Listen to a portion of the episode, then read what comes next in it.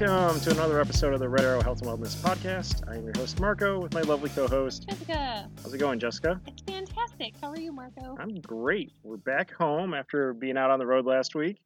We're outside so everyone can hear all the lovely birds. Birds. And we have friends with us, Yay! and we're social distancing, which is really awkward with a bunch of microphones. We're joined tonight by Holly and Jeremy. Hello. How's it going? Good. Thanks So- for coming, guys. Yeah. Thanks for having us. for having us. Very excited. So some brief intros, like, and for people who haven't listened to our podcast before, Jess, you and I have four kids. Yep. Grades sixth grade, fourth grade, second grade, and pre-K. Uh, they're super busy when activities are open with hockey, taekwondo, baseball, Girl Scouts, band, and now cross country.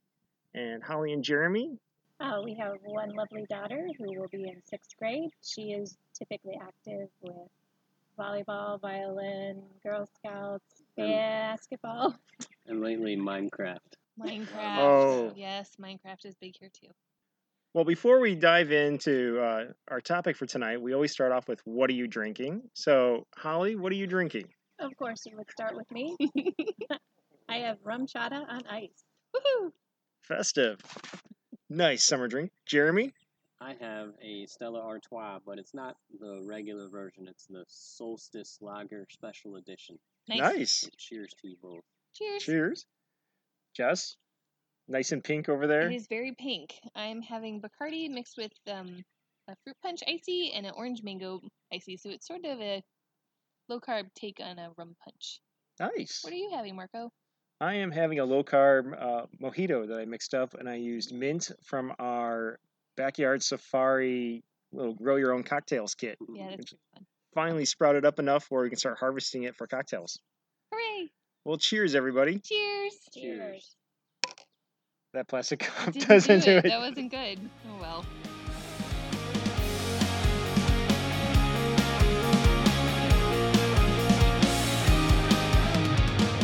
So for our main feature tonight, we are doing a parent roundtable, or in this case, three tables, all spread out, on uh, on parenting in the age of COVID and what it's like and all the ups and downs. And we've been discussing maybe doing a COVID episode for well four months now.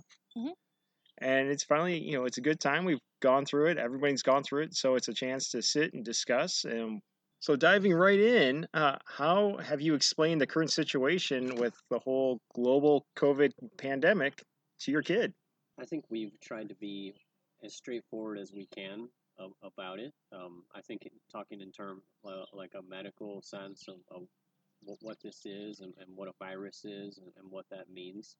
Uh, I think our daughter's been more or less receptive. Um, uh, I think she's had a lot of questions and curiosity about why some of the impacts are what they are for her uh, especially I think at, at her level for things like what she can and can't do with her friends.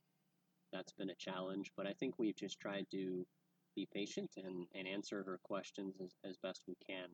I, I, I will say for me personally, I'm always one to try and draw from a similar experience of my own uh, when I'm trying to teach my daughter or, expl- or explain something. And here's a case where that cupboard's pretty bare. Yeah. I, I don't I was gonna really have a- say, like, what do you have that compares to this? Yeah. And, and I, I think um, really we've tried to I think I, I think we said it just uh, earlier today um, something along the lines of we really don't exactly know uh, what we're doing we're trying to make the best decisions we can and, and I think she's come around and understand that um, and maybe in, in some way appreciates that well, on the parenting side, you're definitely not alone when it comes to making up the playbook as you go, because we're in the same boat. I think a lot of people are. Mhm. Follow on is, you know, you you've been saying you're trying to explain it to her. Do you think she's getting it? I mean, sixth grade, it's a little bit easier. I think our daughter is understanding to the extent that she can make sense of what she can see. There's a lot of things that she has no exposure to, um, no pun intended. um, but I think, you know, Holly and I are, are reading the news, hearing information, and for sure we're seeing some different things about the impact of this uh, at another level than our our daughter is for sure. But I think she's able to process, hey, this is having some real impacts in, in my day to day. I'm unable to do some of the activities that I'd normally be doing and, and enjoying my summer, uh, things like that. So, but so I think she understands at a, at a at a local level that there's impacts, but I am pretty confident she doesn't understand maybe some of the drivers of, of why we're having to do some of these things, and for sure, uh, the impact at a at a national or a global level is is probably out of comprehension for her.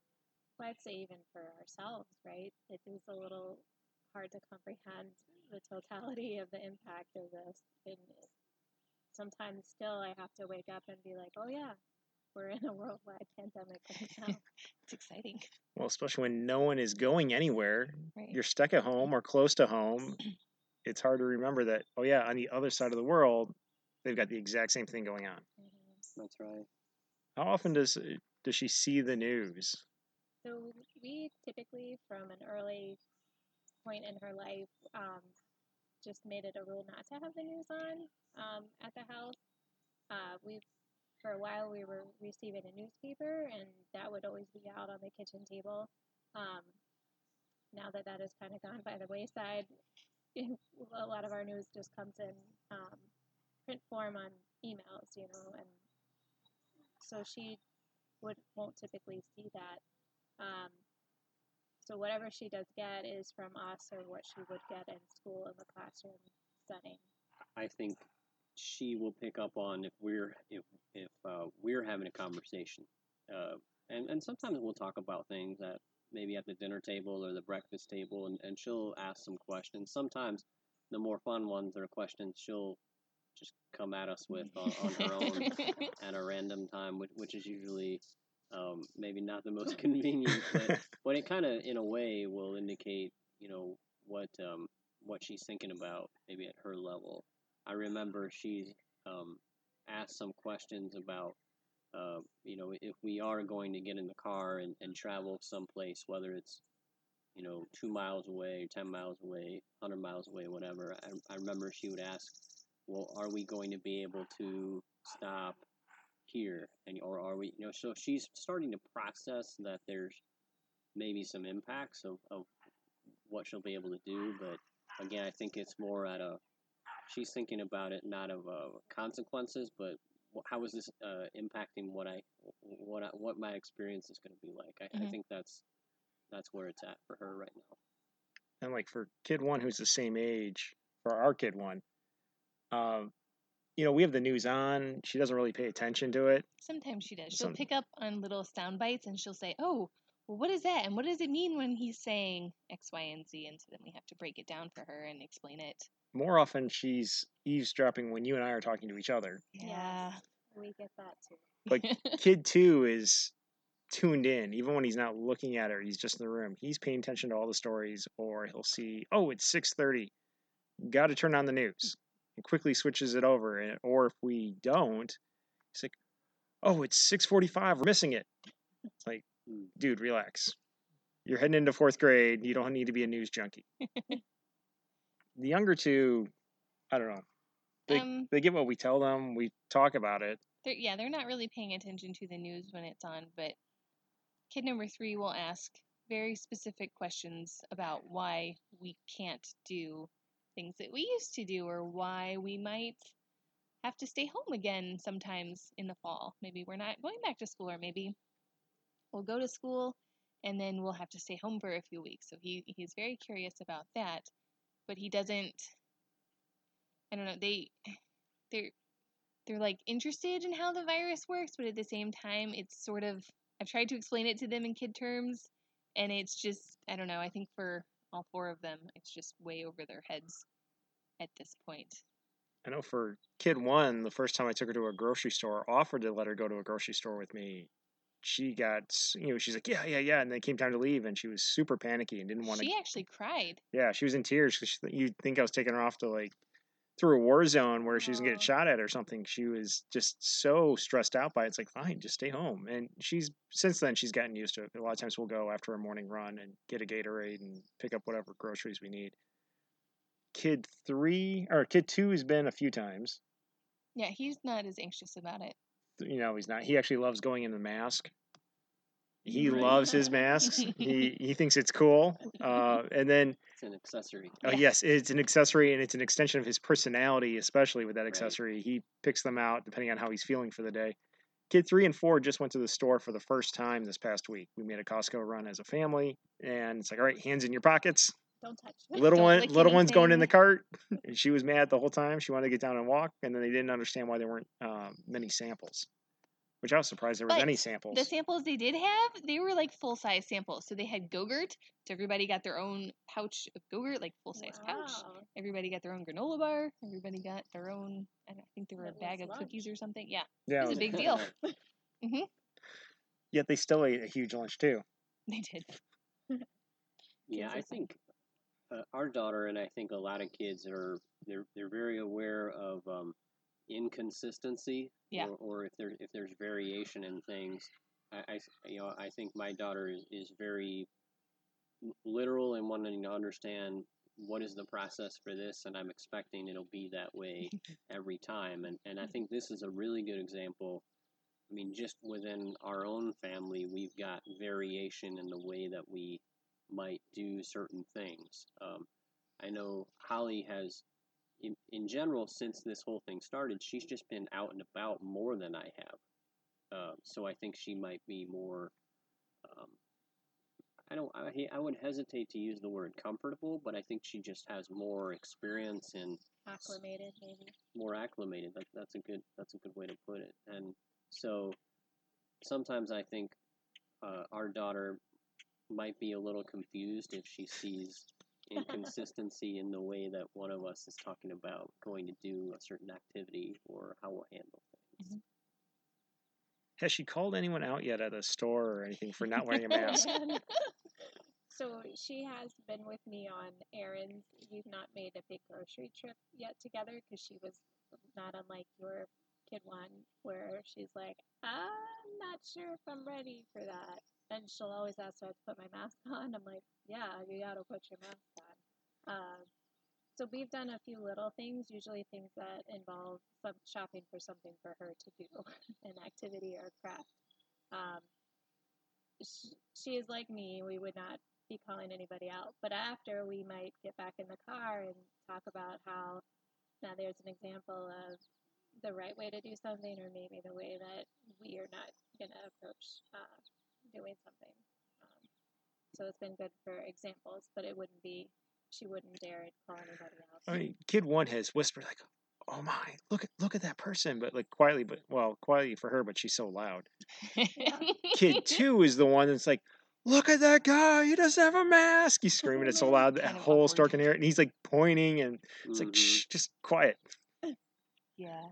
We had that I had the conversation with kid number 1 when she was I think 4 years old. She made a really big scene at the grocery store because there was a gentleman in front of us and he actually had a hook where his hand was supposed to be. And she was like, "It's a pirate!" And I uh, wanted to melt into the floor, and so we got. I said, "No, he's not a pirate. Everything is fine. Don't don't do that right now." And then we got into the car, and I said, "Okay, look, sometimes we see things in the stores or in the world that are a little bit different and we really want to talk about it right then and there but we need to hold it inside and wait until we are in a private place where nobody else can hear us to talk about those things And then on the next trip we went, and the checkout guy had an eye patch, and kid two was just like "Yarr" the whole time. It's Mhm. like he's not a pirate, buddy. right so that lesson sunk in really fast with kid number one kid number two he isn't getting it yet oh no. we've been trying for years to teach him not to do that Since he was two or three. Yeah. Interestingly, on that same note, though, I was in the grocery store before the mandate came back out that we all had to wear masks inside, and there was um, a woman with two children, and none of them were wearing masks, and I could tell that the child, maybe four-ish, was looking up at everybody like she kind of the inconsistency. She realized I don't have a mask. Mom doesn't have a mask, but everybody else around me has a mask. Interesting. and- interesting And, you know, so they would be dealing with those same questions, I would imagine, like, honey, why is everybody else wearing a mask? Yeah. Oh, I Yeah. didn't think of that. I haven't thought about other that either, but yeah, you'd think because it's Mhm. both sides of the of the argument. Yeah. Part of me can't believe that it is an argument. Right. Well, Yeah. Yeah, that's a different show. yeah. Well- Another, oh, Go ahead. I was just gonna tell the Duck Dynasty story. I don't even know what story Oh, that is, but go for so it. we were when kid number one was I think three, three and a half, and kid number two was two-ish. Um, the neighbors next door were having rocks delivered, like big giant boulders for their Mhm. backyard, and they brought this gigantic dump truck, and it was full of the rocks. And I was like, "Oh, let's go watch the rocks outside. This will be really cool." So we're standing on the back porch, and the the driver hops out, and the other guy in the passenger side hops out. And kid number one stands up and she screams, Look, Mom! Duck Dynasty is here! They're in the backyard! oh no, no, kid number one. It's time to go inside now and have that conversation again. It's just a guy with a ZZ Top beard. yeah, Oh big, goodness. big long beard. He was not impressed. I'm sure he was very happy when I. Look, if you're gonna have a beard that long and you a little kid calls you Duck Dynasty, just own it. I mean, you grew the thing. it's true. Yeah. Just go with it. So there's never a convenient time for a pandemic. What significant plans or events were postponed, changed, or outright canceled for your kid or your family as a whole? Hmm.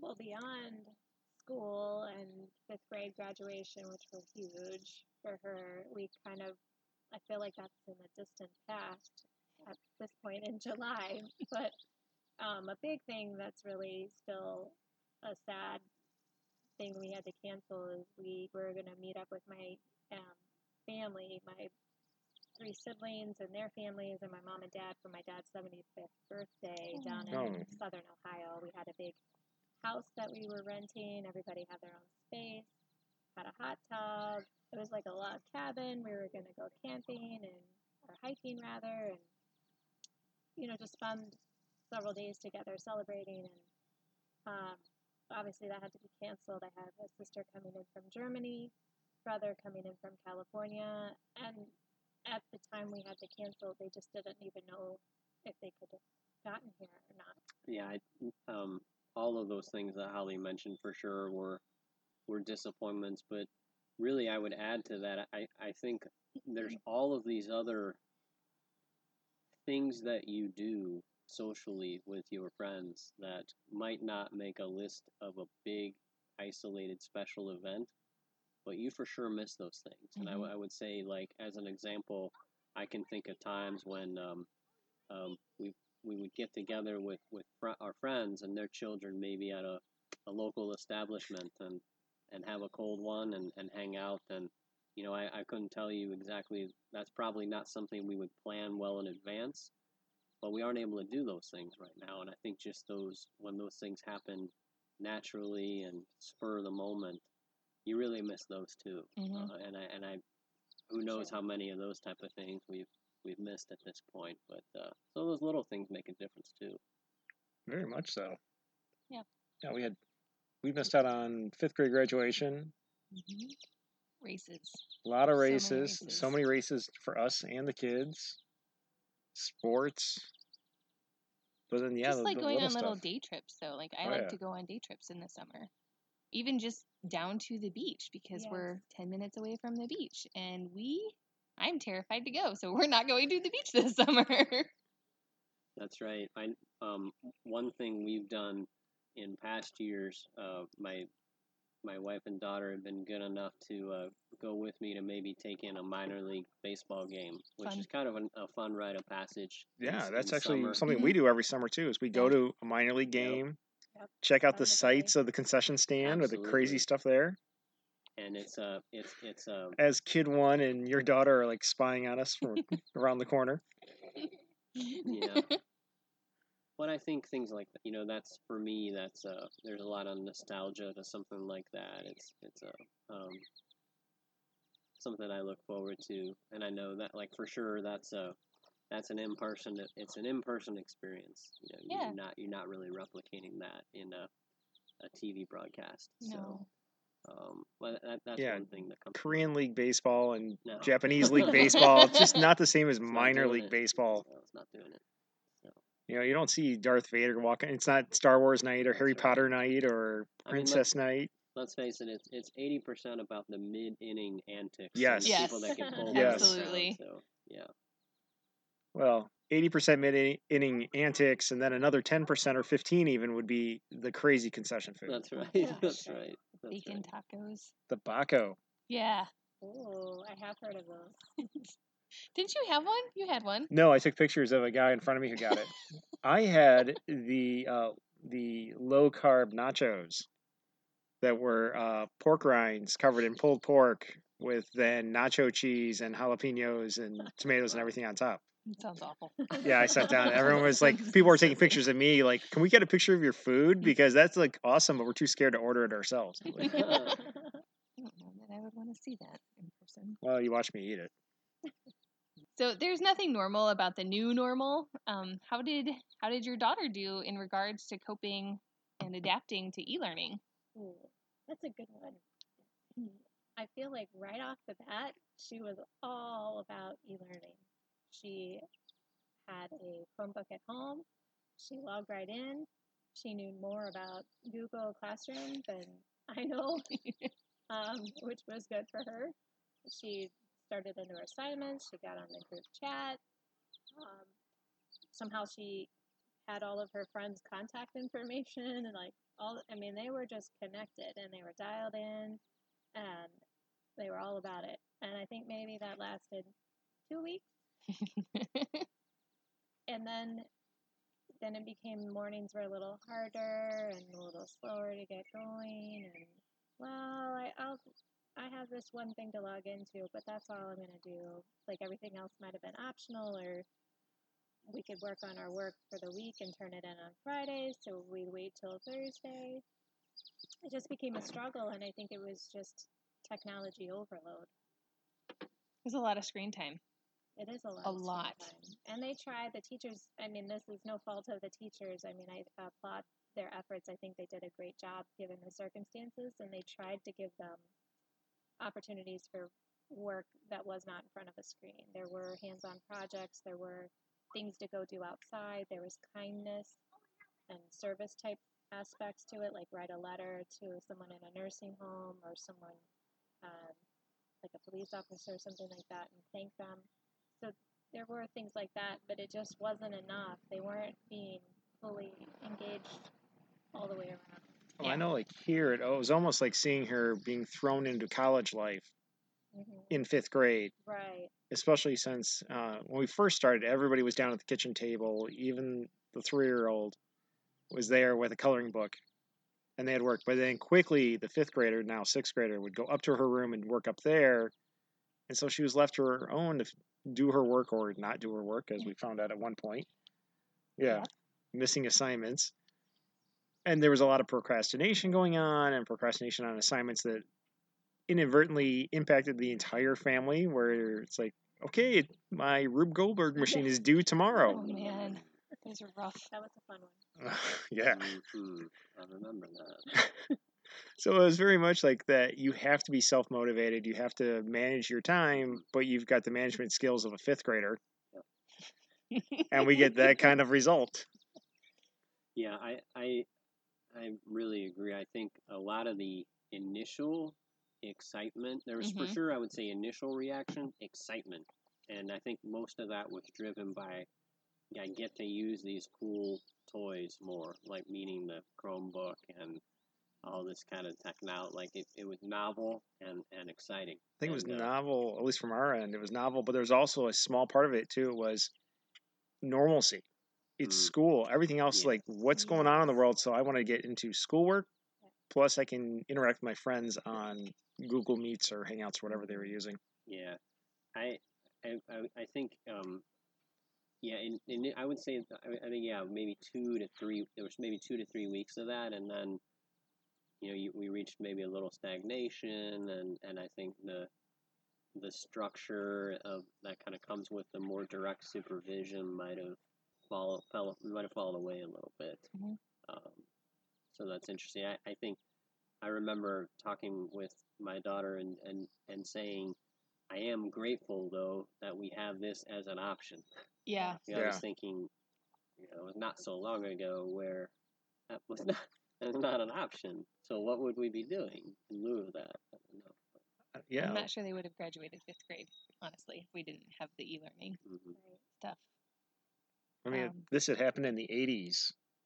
What'd we all go do? Go sit in a field six feet apart from each other and have the teacher yell at us? Maybe I mean, or just all go to school and get sick. But Yeah. Yeah, it's like the chicken pox, right? Right.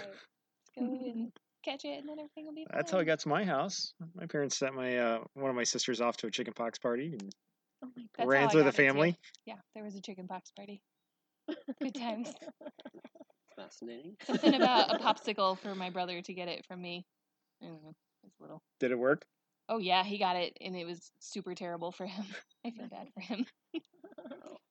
Yeah, so same thing. Kid number one, she was like all excited. She said, This is my Chromebook, and I have to do all these classes, and I have to do this homework, and it's due tomorrow, and this is exciting, and I Mhm. love it. Yay! But then after, I think the third week, it was the, the week after we had our spring break, and she said, "Uh, I don't like this, and now we have to do this for the rest of the school year, and this just is not fun anymore. That's around the time she Mhm. also started her waking up kept shifting and shifting because well now I don't have to get up and get myself ready and comb my hair.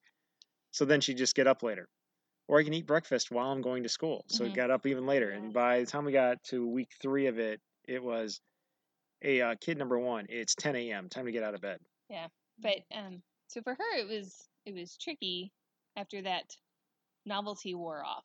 Mhm. and she realized this is my life now and it kind of kind of sucks um, with the boys kid number two and three they had a little bit easier of a time simply because they had a very strict routine it was get up by 8.30 come have breakfast you're going to read for half an hour you're going to fill out your reading log every day and then you're going to come sit at the table next to mommy computers open and we're going to start doing all of our work that's what we did And they every started single day they started getting up earlier. right So then we added, and it was right around the time the summer racing club started for the school, and also the Red Arrow Challenge. And it was like, okay, half hour on the treadmill.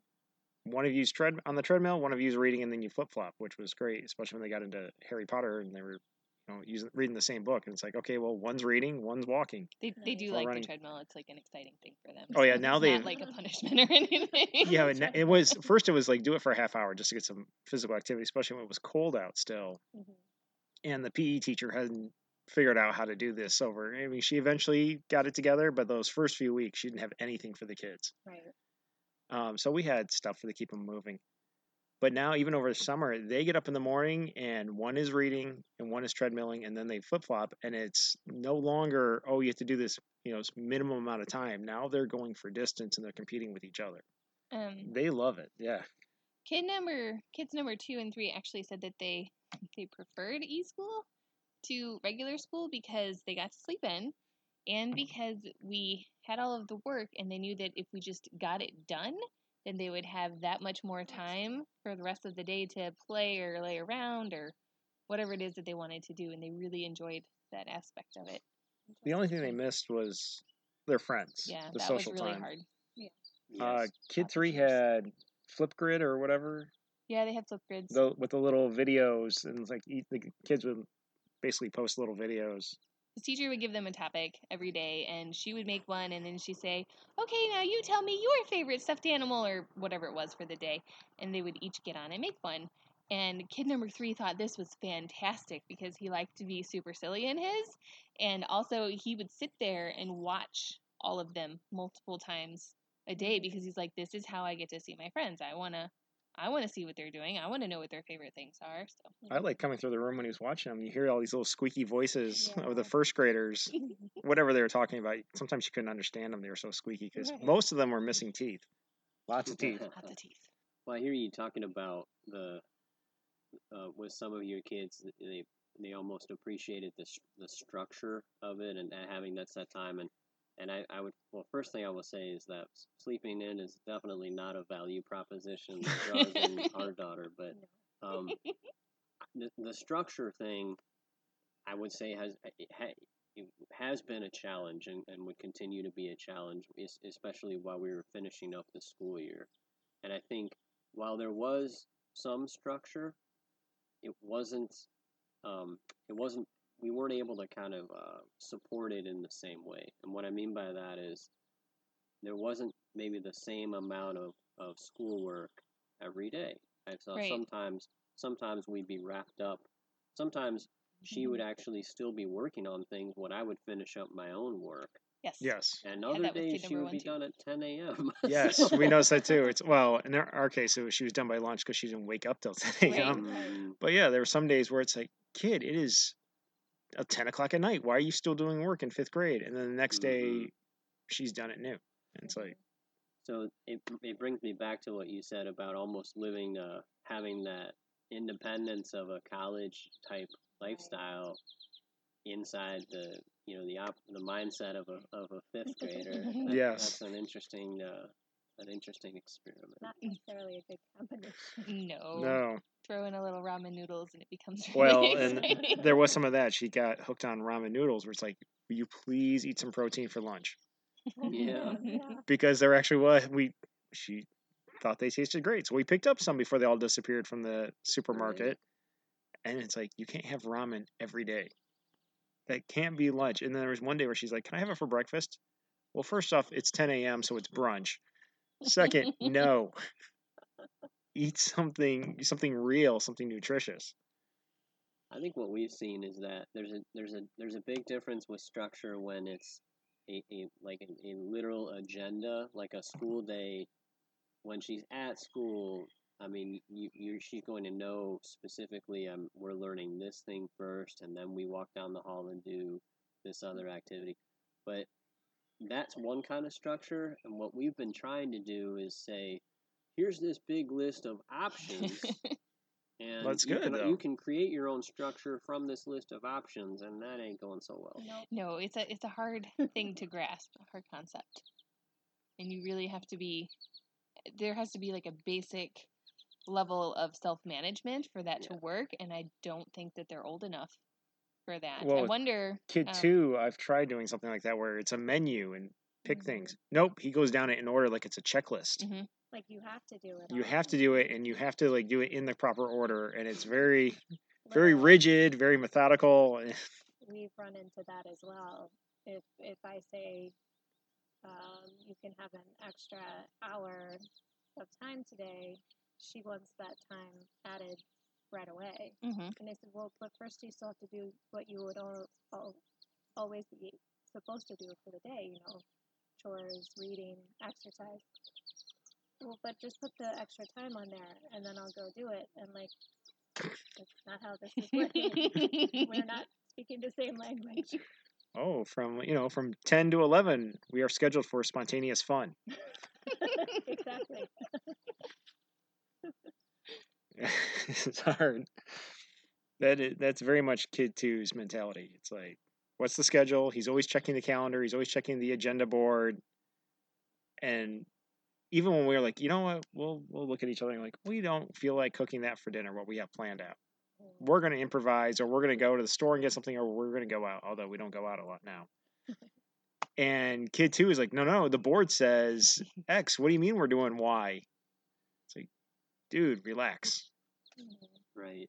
Yeah, I, th- I think that that type of uh, it, it's it's not so much flexibility, it, it, it is it's almost just a way of being able to hold different possibilities in your head at, at one time and, and be okay with changing your plans. You know, based on I think she's our, our daughter's more used to having that almost um, rigid uh, ag- clipboard of fun, you know, Yeah. agenda structure, and, and when it's when it's more loosely structured. But but candidly, I mean, we're still having to kind of manage our own things. So having that Yeah. Yeah. menu approach, that's, that's kind of what we have to do right now. You know, it's we're Right. not going to be in the business of planning an agenda. And while that is a skill, life skill she's going to need down That's the road, Mhm. I mean, she's going into sixth grade. She's not going into freshman year of college. Right. She's got several years and growing up to do where she can adapt to it. It's hard that these kids have had to do it, basically turn on a dime and figure out how to live that kind of Right. operate in those conditions. And it, it really was turning on a dime. Um, uh, that Yeah. news that news came very quickly.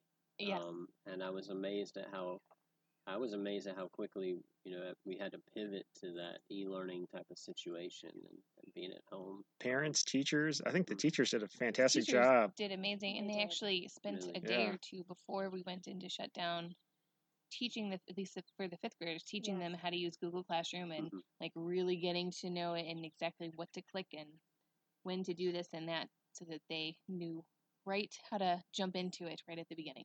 Hindsight's always twenty twenty, but they almost needed to like, all right, uh, all parents, Parents, get Yeah. your rear ends into the school right now and learn how to use all the Google features. yeah, it was um that was a hard day when kid number two had to start using Google Classroom.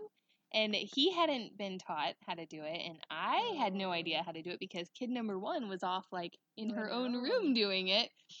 And so his teacher's like, "Yep, do you, you do this and you do that and you just turn it in this way." And I was like, "Where's the button to push to take me to these places?" and it was kind of awful. There were a few moments with kid too where it's like emailing back for the teacher. She's like, you know what? Never mind. He's good. He did it correctly. I don't know what's wrong with the software. I'll I'll manually mark him good.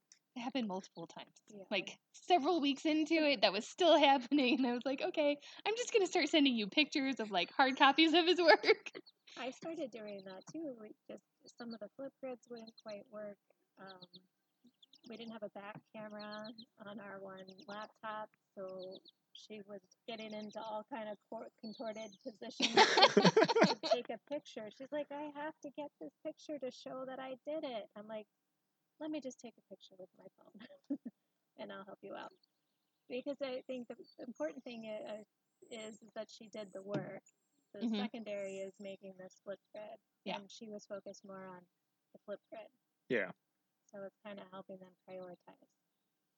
Kid number three had to use Google Classroom too, but his was very much here is what we're doing for the week. Here is every single worksheet or link that you'll need.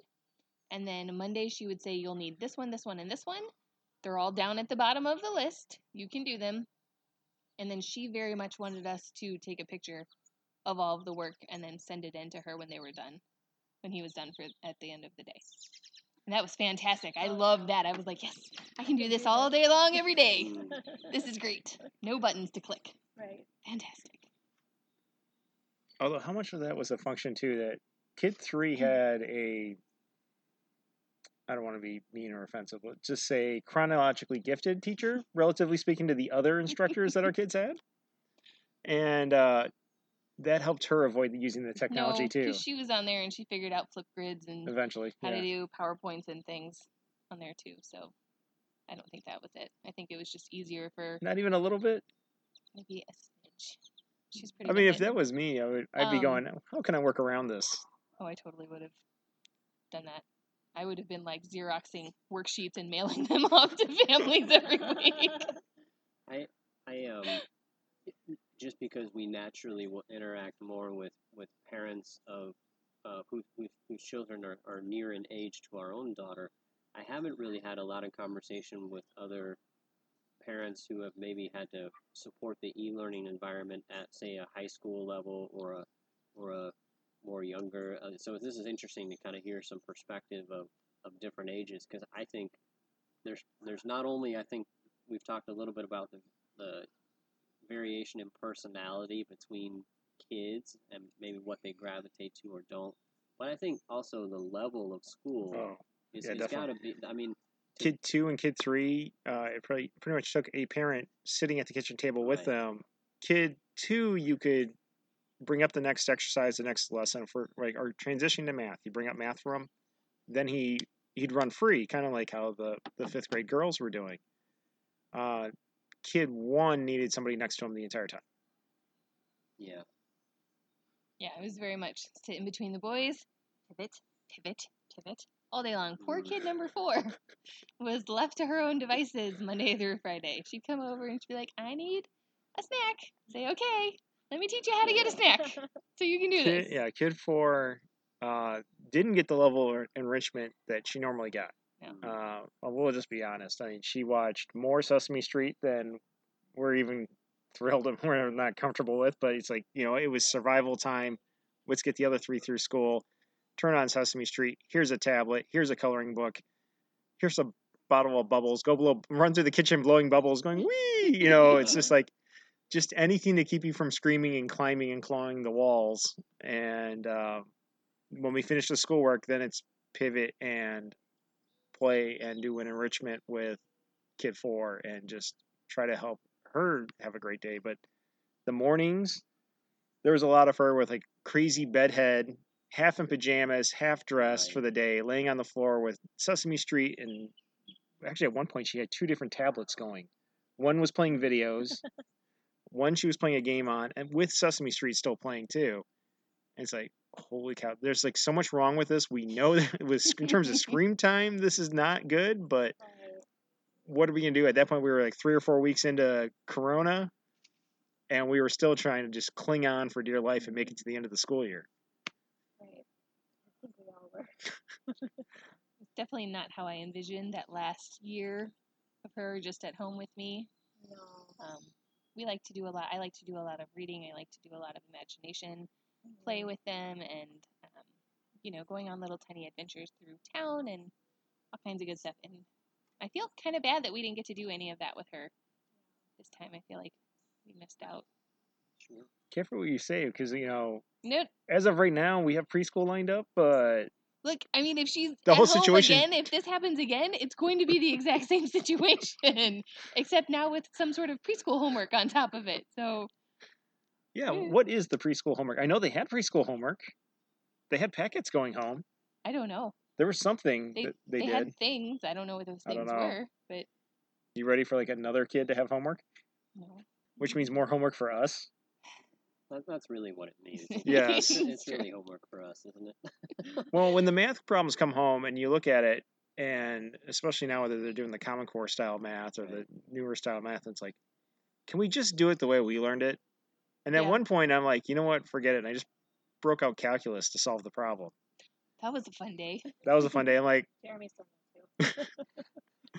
You know, and I, I still make fun of it because my dad did that to me once, and my teacher called me out and says, "How did you solve this?" And I'm like, "Well, here's my work." She's like, "Yeah, how did you solve this?" I asked my dad. Right. Tell your dad we're not doing calculus in third grade. And then, sure enough, along come our kids, and it gets to the problem like the only way I know to solve this problem is to break out calculus, which is the first time I've used calculus since changing from engineering to psychology. It was funny. The calculus book came out, the giant calculator came out, mm. and then the giant bottle of whiskey came out. and it was a super fun day. And I think that that problem was actually unsolvable. I well, actually there was a typo in the book. That the teacher finally came back I'm like, "Yeah, there's a typo." I'm like, well, that would explain it, no. but I did solve it with calculus. Although calculus is the one thing, like you know, when kids complain, like, "Well, I'll never use this in my life." Yes, you will use multiplication in your life. I would say calculus is probably the one thing that you can go through life and be a happy, functioning member of society and never use calculus. It's me. It's helpful if you're an engineer. It's helpful in certain fields, but you can be a functioning member of society without calculus. You cannot be a functioning member of society and not know addition and subtraction and multiplication. Right. Correct. We all need that. Mm-hmm. yeah. Right. So now that we are in summer and four months into this, how is your daughter handling an abnormal summer? What strategies or life hacks have you employed to help help her deal with it?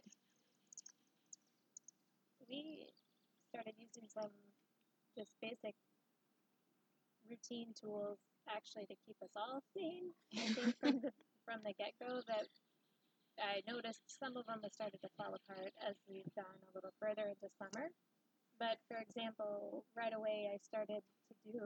Um, I always menu plan our dinners, but then I started to plan out our lunches as well, so that we had sometimes we just really needed to break the day down even more and make it let's make it to lunch.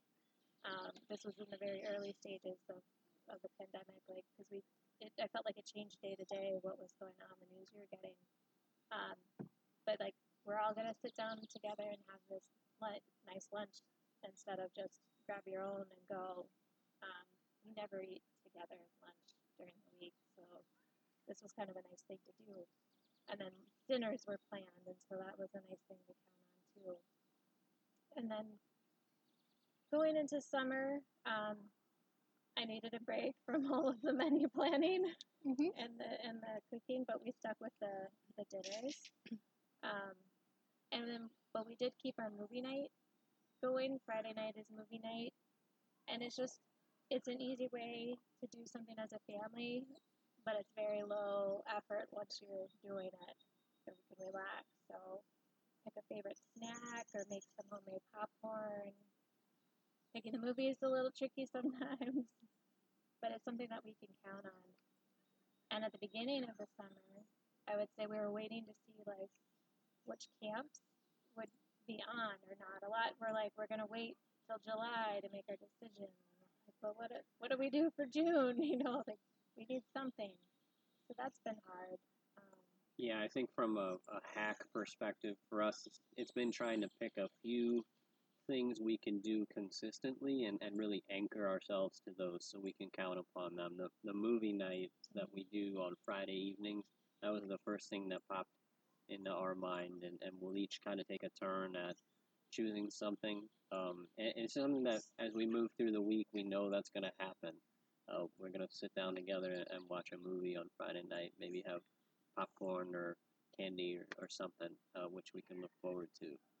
Um, I think like an, another thing uh, that that comes to mind is we've got a couple of small uh, raised garden beds Oh, in our in our backyard, which is kind of a nice you know summer, spring, and summertime activity anyway, and and it, it's also something that we don't have to go anywhere. It is right there, Mhm. but it is also outside, which is nice, and you kind of get the benefit of you know um, see, working with your hands a little bit to, to tend to the seeds and the plants that are growing, and then you get something cool out of it too, which is Yeah. Yeah. You get to eat it. that's right. Or seeing it every single Make day. cocktails out of it. You're right. Oh, Yeah. that's right. In the case of mint. We do have a nice mint plant going as well. There you go. What was it? Earlier this week, we were using thyme, do the whiskey thyme. Ooh, Very delicious. Yes. That Yeah, good. I've been, um, yummy. try that. Mm-hmm. I've been doing the traditional julep, mint julep from time Done a few of those too. Yeah, we planted the garden in over spring break. And then it got cold again, Oh no. if you remember. Yes, it Yes. snowed during spring break. And we were like, wow, that's great for our garden. Um, but it did finally pick up in late June, and now we're harvesting some stuff, so that's been good too. Awesome. We did take, we did recently take a trip to the local library in town. Um, which How was that? Because Yeah, how was have- the library? We haven't been yet. Yeah, Nice. I love how we're saying this like, how exotic. Tell us about the safari to the library. and there's a card catalog.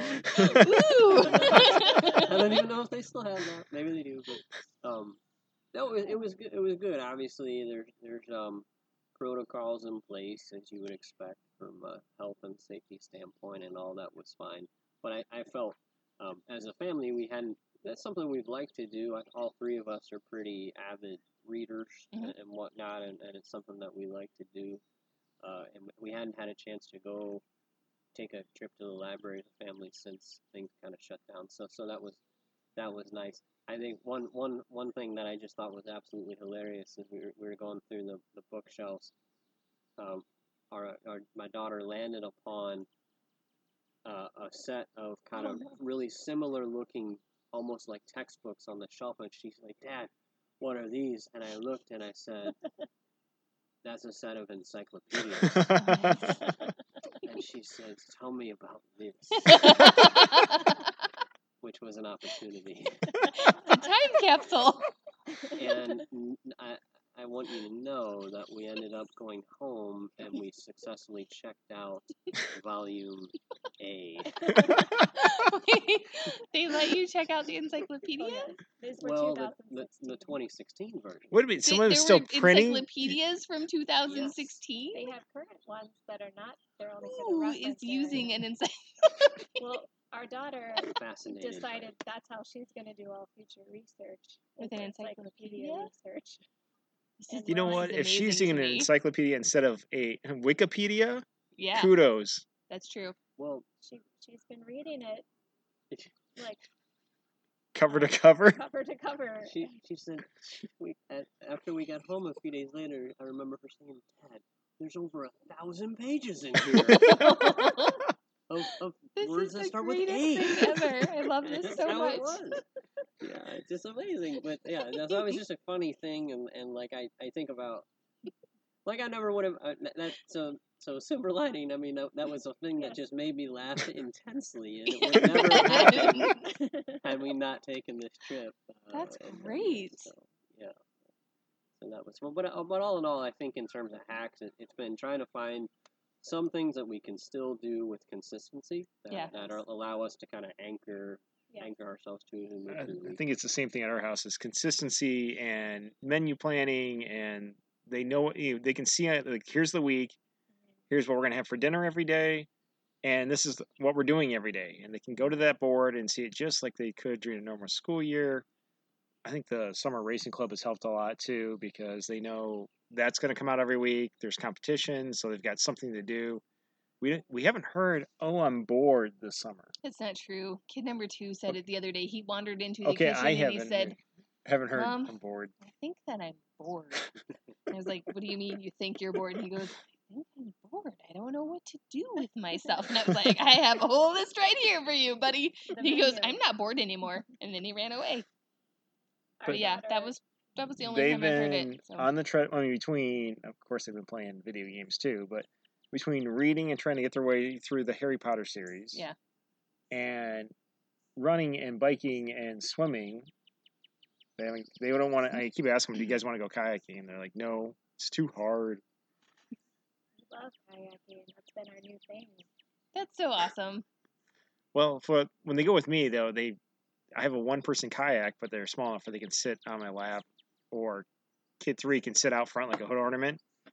And I've got a little paddle, but they quite haven't haven't figured out how to paddle. I mean, I've got a twelve foot kayak, so it's a and plus my weight in there, sinking it down a little bit. So it, that's a lot to of boat to move through the water with a kid sized paddle.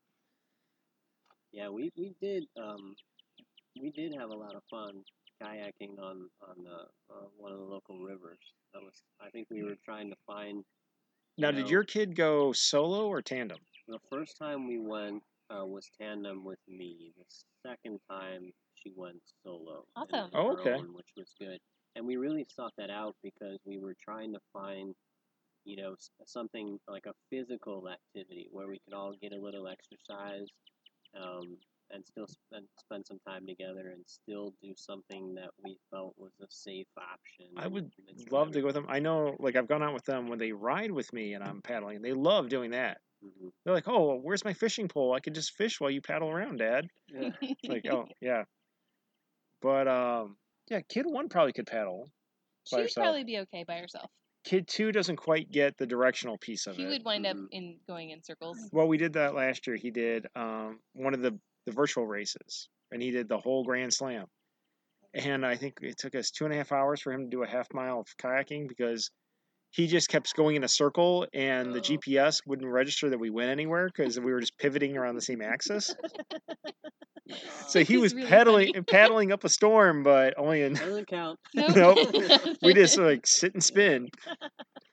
Kid, uh, kid three is, I mean, he's strong, but he's so high above the water level Right. out in front of the kayak with that little paddle.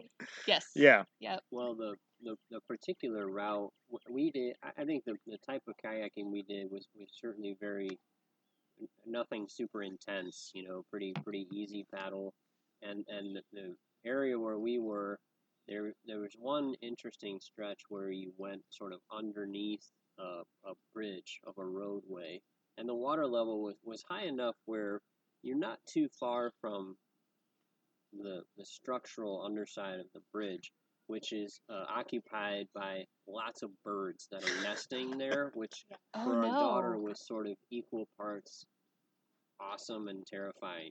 You know, to see Yeah. like these bir- that's uh, these- cool. because their birds are sort of chirping and it's echoing under the bridge, and They that was a little bit of an adventure. And we reassured her, you could tell right away they're not, they're just trying to protect their nest. They're not attacking or squawking at you, but they're That's just very good. busy birds, and there's many of them. so to Wow. paddle under that is, you know, know, it's a dark space anyway, and It gets you- quieter when you're on Yeah. the bridge. We've we've talked about doing that as a family trip. We just haven't We because haven't because the little ones are so little yeah, right now, like physically little, age little. Um, there's also the uh, the other major kayaking route in the south part of the county. We've wanted to do. The problem is, uh, you can only go one way on that one. You can go Okay. you go up and come back to the launch. If you go downriver from the launch, which normally would take you out to Lake Michigan, which would be awesome, uh, the water level is so high that uh, a couple years ago I heard when the lake level started coming up, it's like okay, well you got to lay completely flat in your kayak to go underneath one of the bridges. Oh. And now there's not enough room to do that unless you hop out of your kayak. There's enough room for the kayaks to go through, but you have to go in the water, hang on to the side, come up because the water is right almost at the road, the bottom of the road deck. no, thank you. Wow. But you can go up, you can go upstream and turn around. So that that was fine. I was happy that we were able to find an activity that was something new, um, because thus far during this during this time period we've been relying on some things that we okay we we know we'll enjoy this uh, watching a movie family movie night, but that was a new activity, so that was nice to find. That's Yeah. cool. Awesome. You ready to take her out on the big lake yet?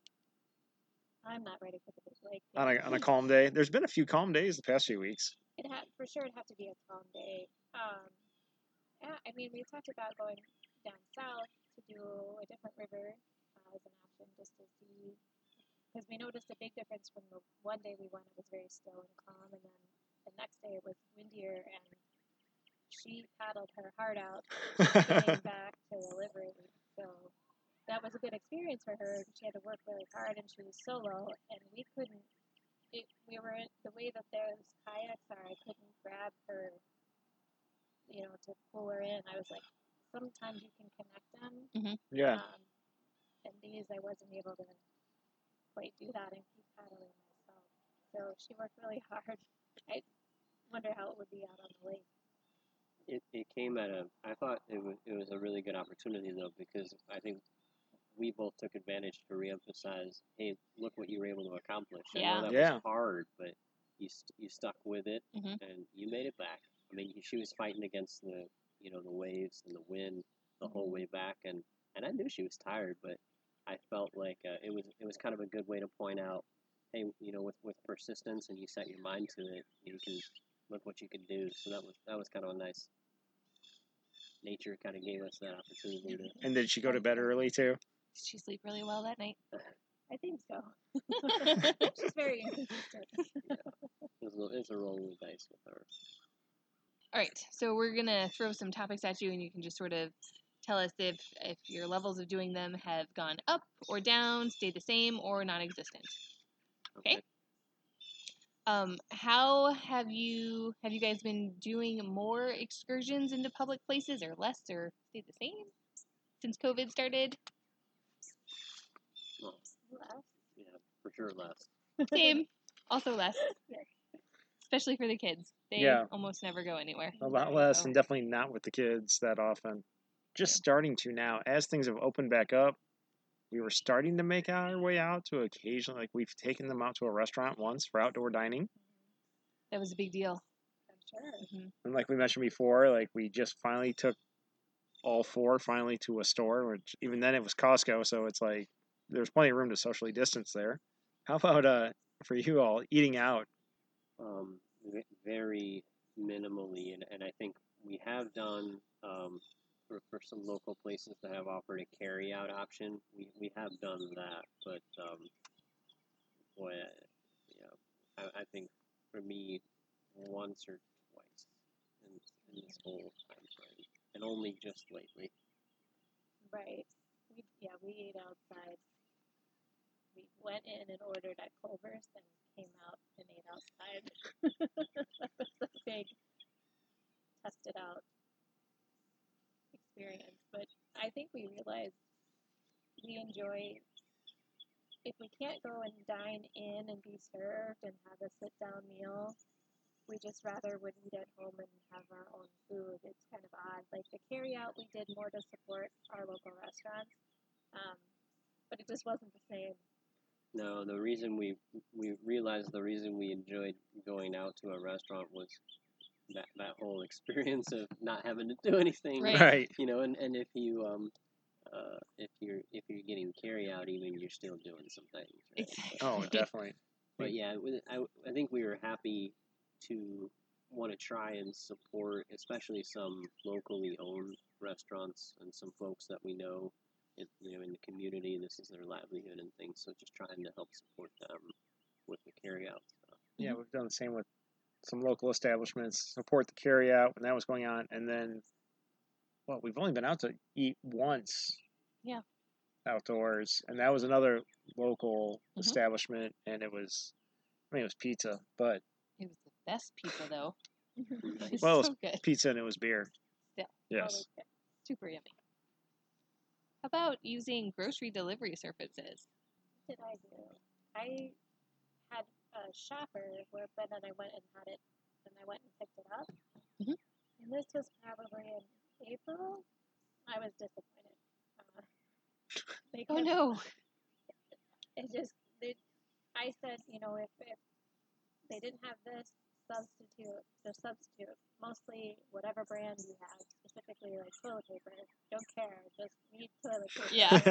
Um, there was some other items I'm trying to think of like that I wanted. did you at least get some sort of toilet paper, or did you I end up with paper towel?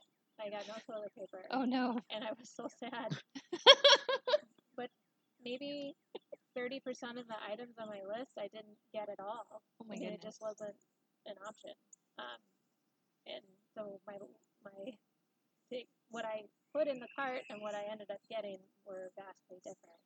Um, and then somebody later had told me that you know that if they have like a high schooler working it or a college student home working it, they would just they don't look very hard to make the substitute. They're just trying to get through the orders as fast as they can because they're backed Oh. up. They have so many people.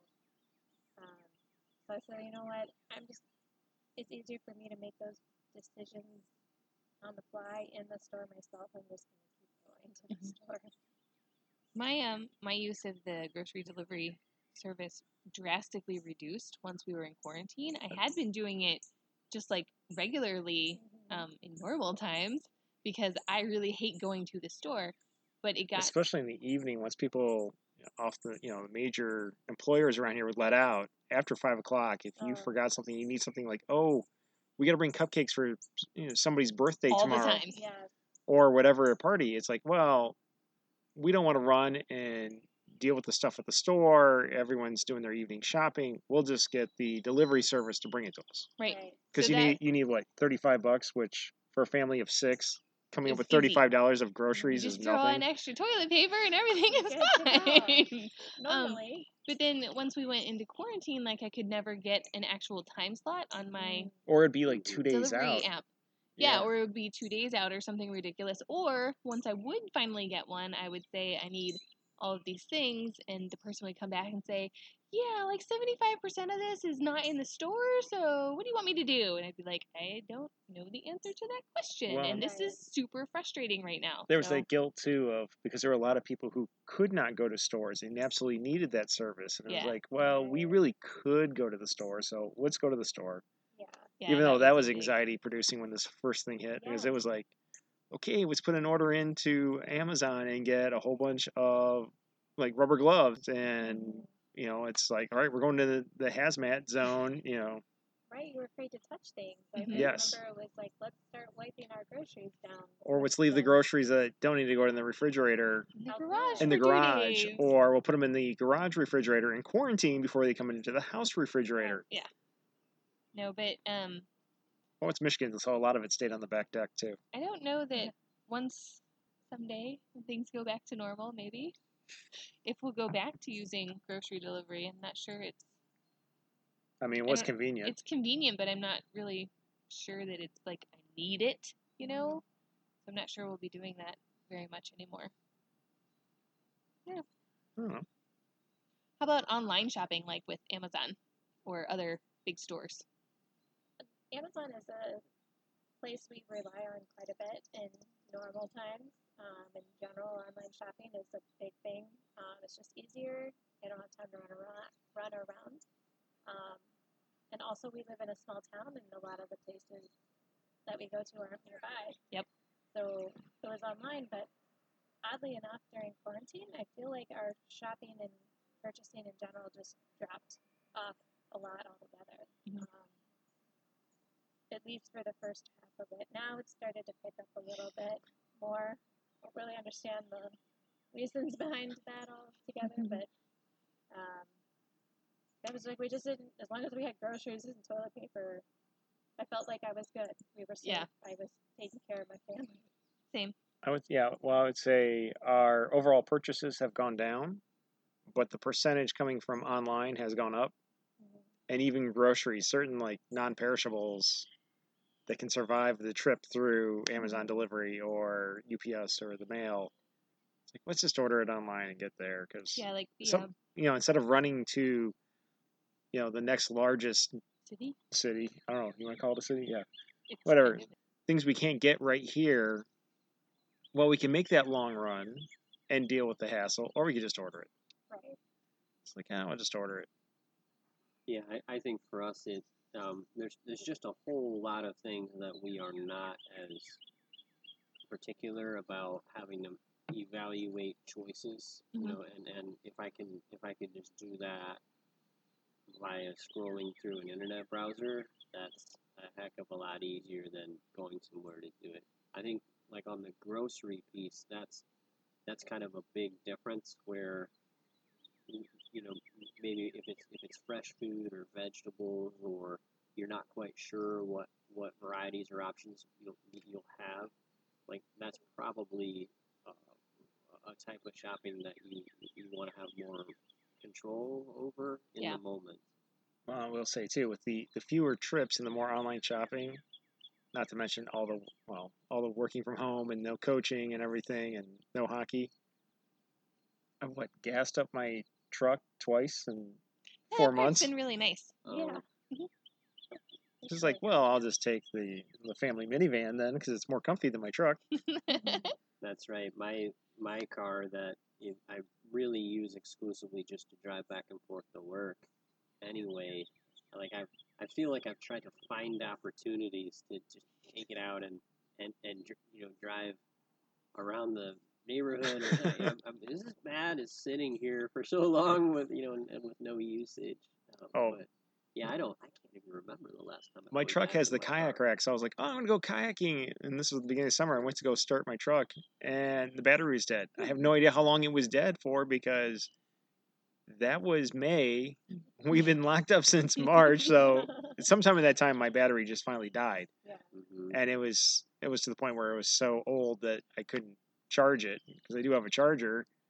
Took it, and the guy's like, "Yeah, it's eight years old. It's time." I'm like, "Yes." I, I think the life expectancy on a battery now is four years for a car. It was due, but still, it was like I have no idea at what point during those months where I wasn't driving my truck Yeah. that that it just finally died.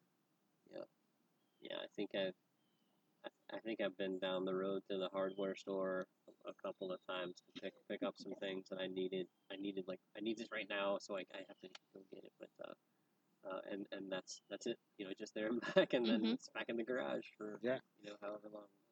Well, in terms of, so we'll do uh, kids first, but social interactions, with for at the kid level, up, down, same, non-existent. I'm gonna say it went down for sure, and then we tried to just slowly ease back in based on comfort levels and and a lot of times how well we know the other family. Mhm. Um, for outside, mostly outside only interactions so far still. Um, it's just where we're at. Yeah, um, our our kids have basically had kids two, three, and four have had like non-existent social interactions other than with their, Their siblings, siblings. or on the rare occasion that we've had friends come over and they've brought their kid or their kids. Then For they've seen Outdoor them interaction. for outdoor interactions only. Um, but kid number one has definitely had the most active social life um, because she's in Girl Scouts, and we were lucky enough to have a Girl Scouts meeting recently. So that was a really big deal because she was like, "This is all of my friends, and I can see them in person. This is amazing."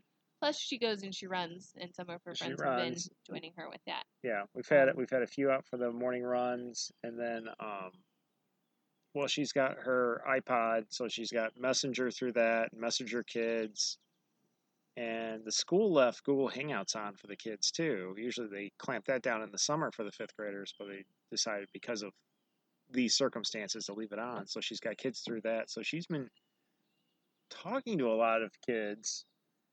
So compared to like when this fall first started, her social interactions are I mean, it took a nosedive and now it's starting to come back up. But the other three, it's like non existent other than their siblings. And kid one just is like, miss my friends. But they're too young really to be put them on, even on a kid version messenger. Plus they're boys. Yeah, they don't really want to sit in front of a screen and be like, "Hey, dude, what are you doing? Let me tell you about my Lego guy over here." Like it's just dumb.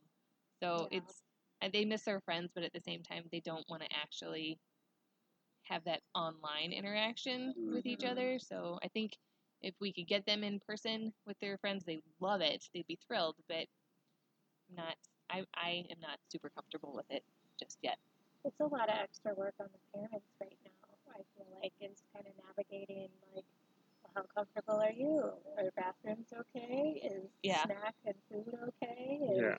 Like, do you hand sanitize before? Like, it's just a lot, and it, it's overwhelming, and it just seems easier if the kids are more or less happy and content to just keep doing what you're doing. Yep.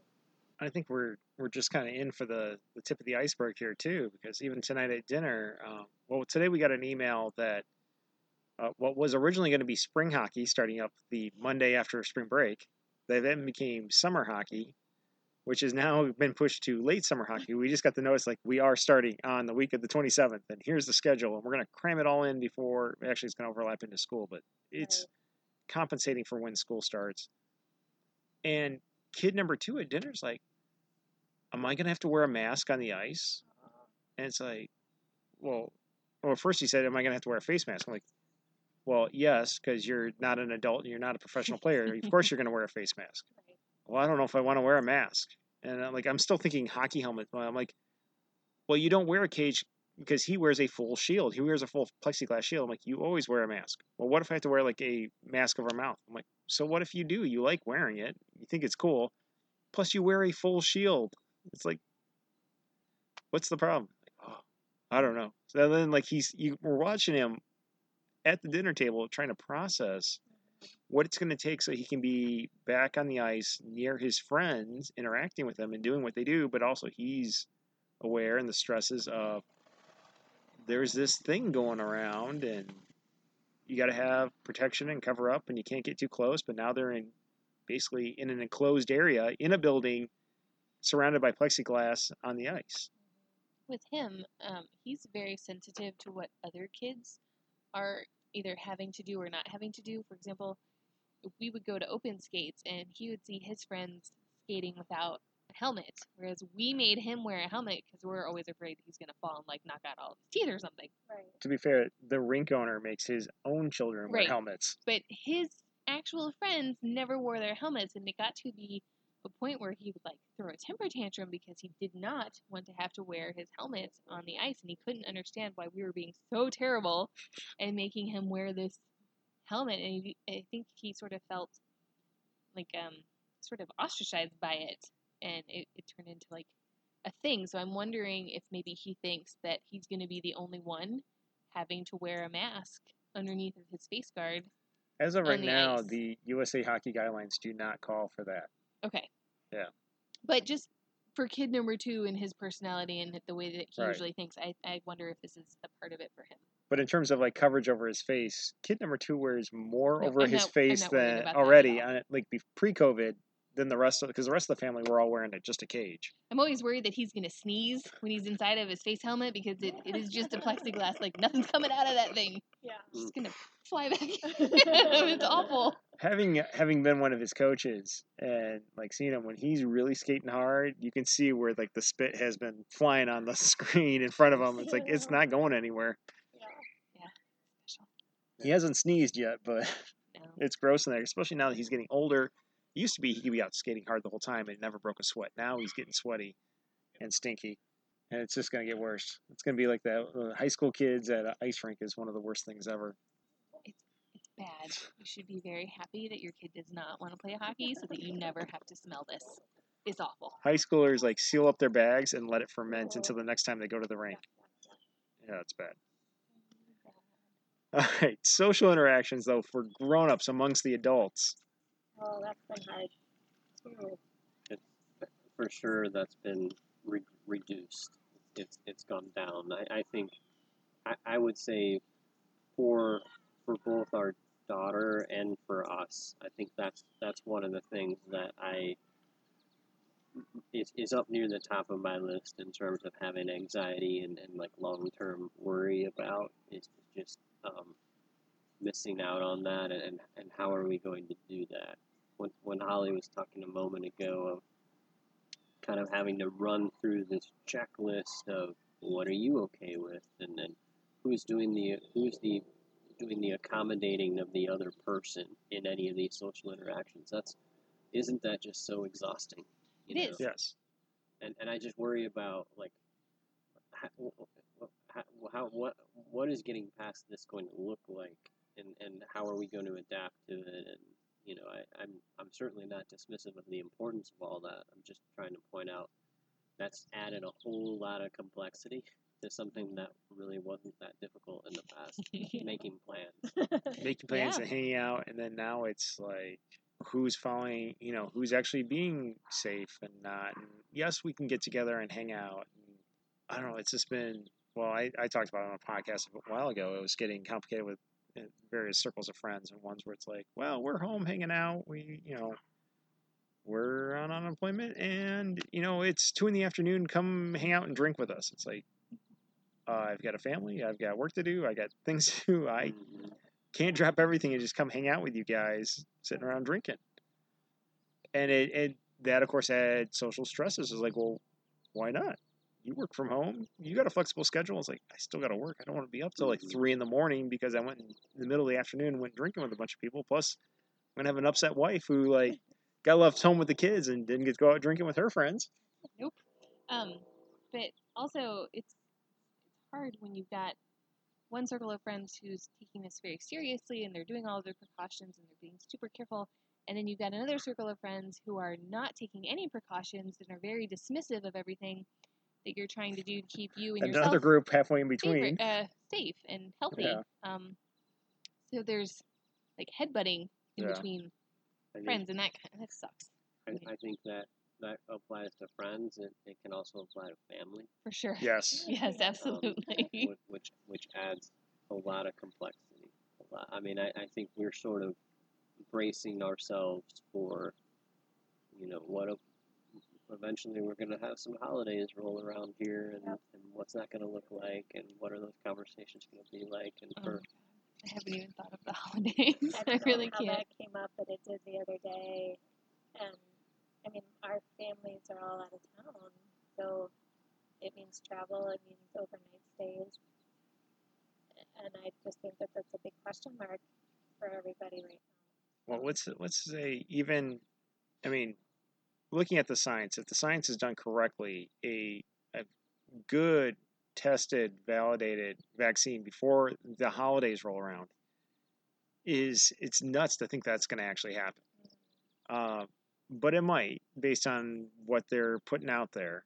Um, we'll see what happens but short of that happening or even if it does happen then we enter into the whole anti-vaxxer world versus the anti-mask mask world. There's going to be something, and then like families are. There's always somebody in every family, and if it wasn't anti-vaxxing or vaxxing or mask versus no mask, everybody's family's got the somebody's got some sort of issue going on. I mean, we've got an election coming up. There's going to be the Good politics. There's going to be a Thanksgiving is going to be a fight no matter what.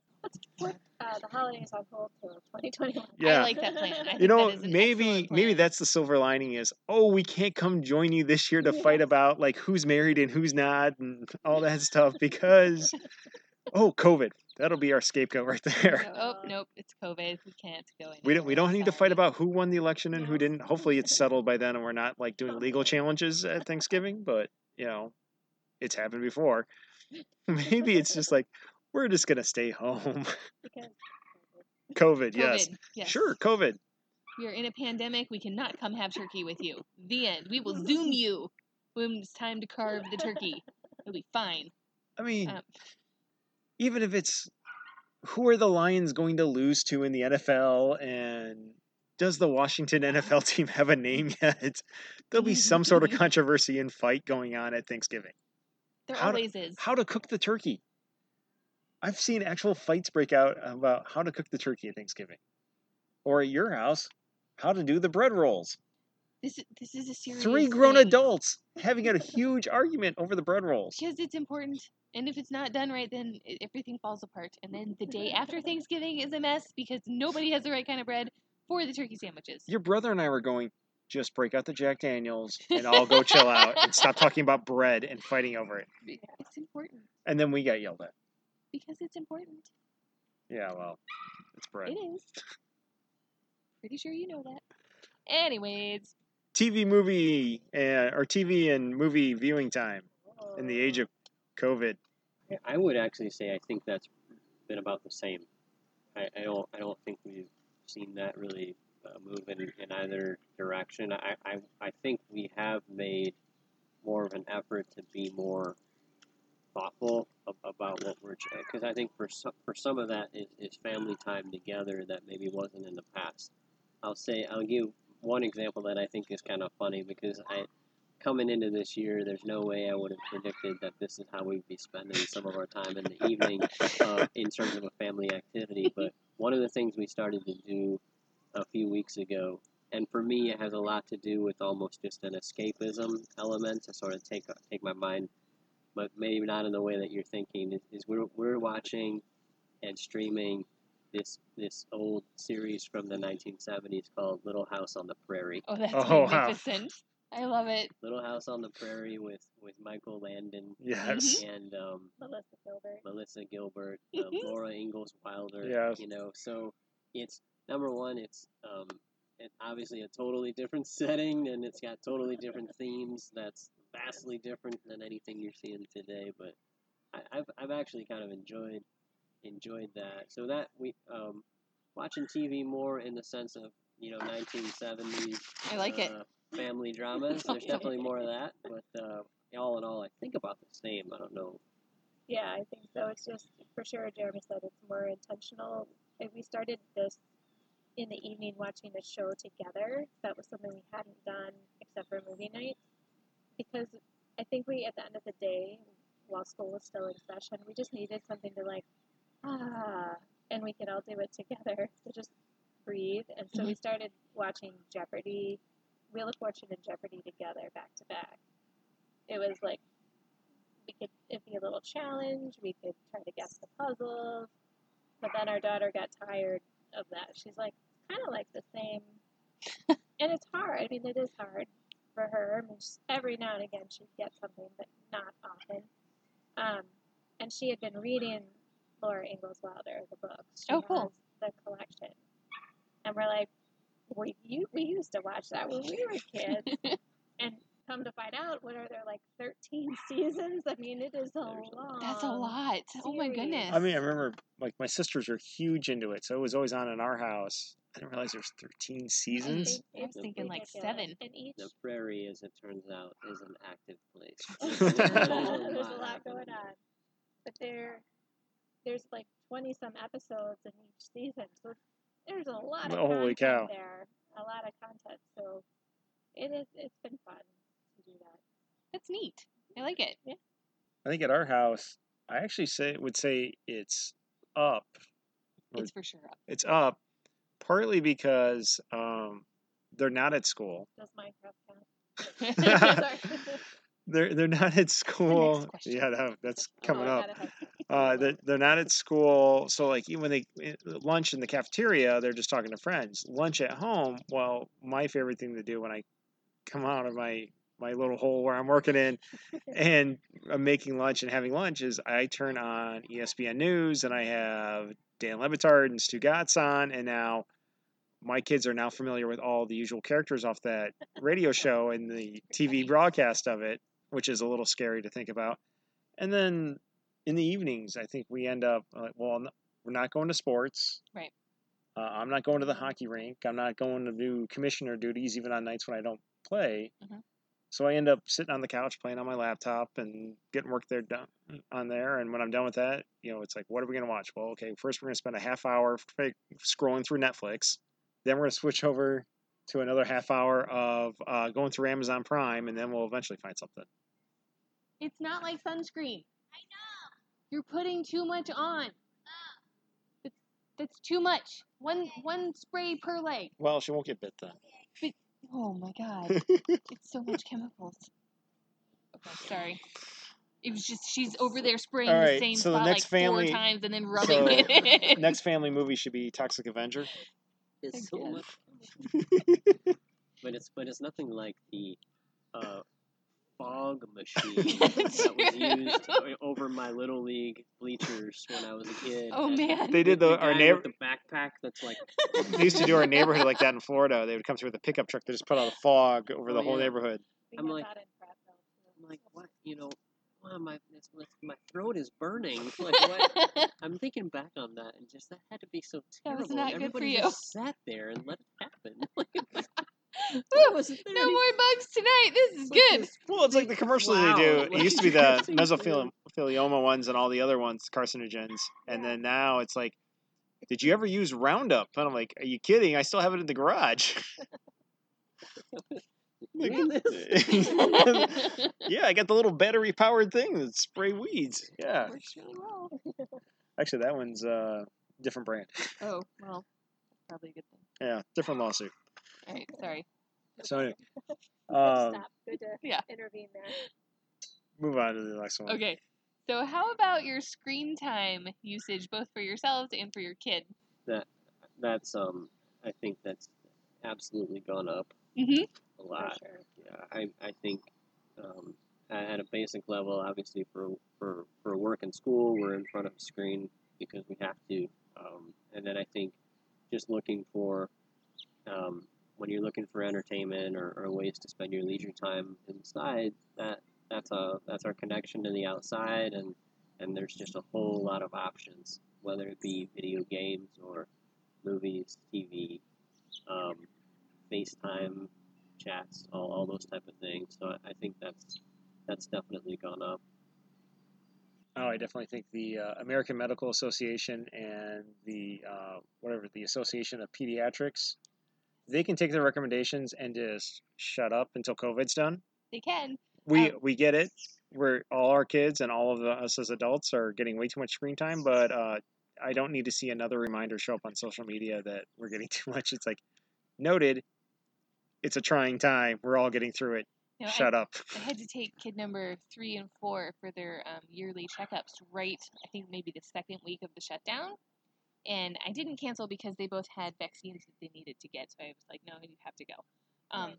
So we get in there, and the doctor walks in, and he's got his checklist of questions. And he goes, okay, how about screen time? You know, the American Academy of Pediatrics recommends blah, blah, blah, blah, blah. So how are you doing with that? And I was like, yeah, uh, we're not following that at all. We are way up here. And he just sort of stopped and he looked at me and I was like, I can lie to you if that would make you feel better, but I'm going to be honest. I'm going to tell you they're in front of the screen every single day, pretty much all day long because Kid The number Rona. three- Just say the Rona. well, I did, but kid number three has e- e-learning, and that is all on the computer.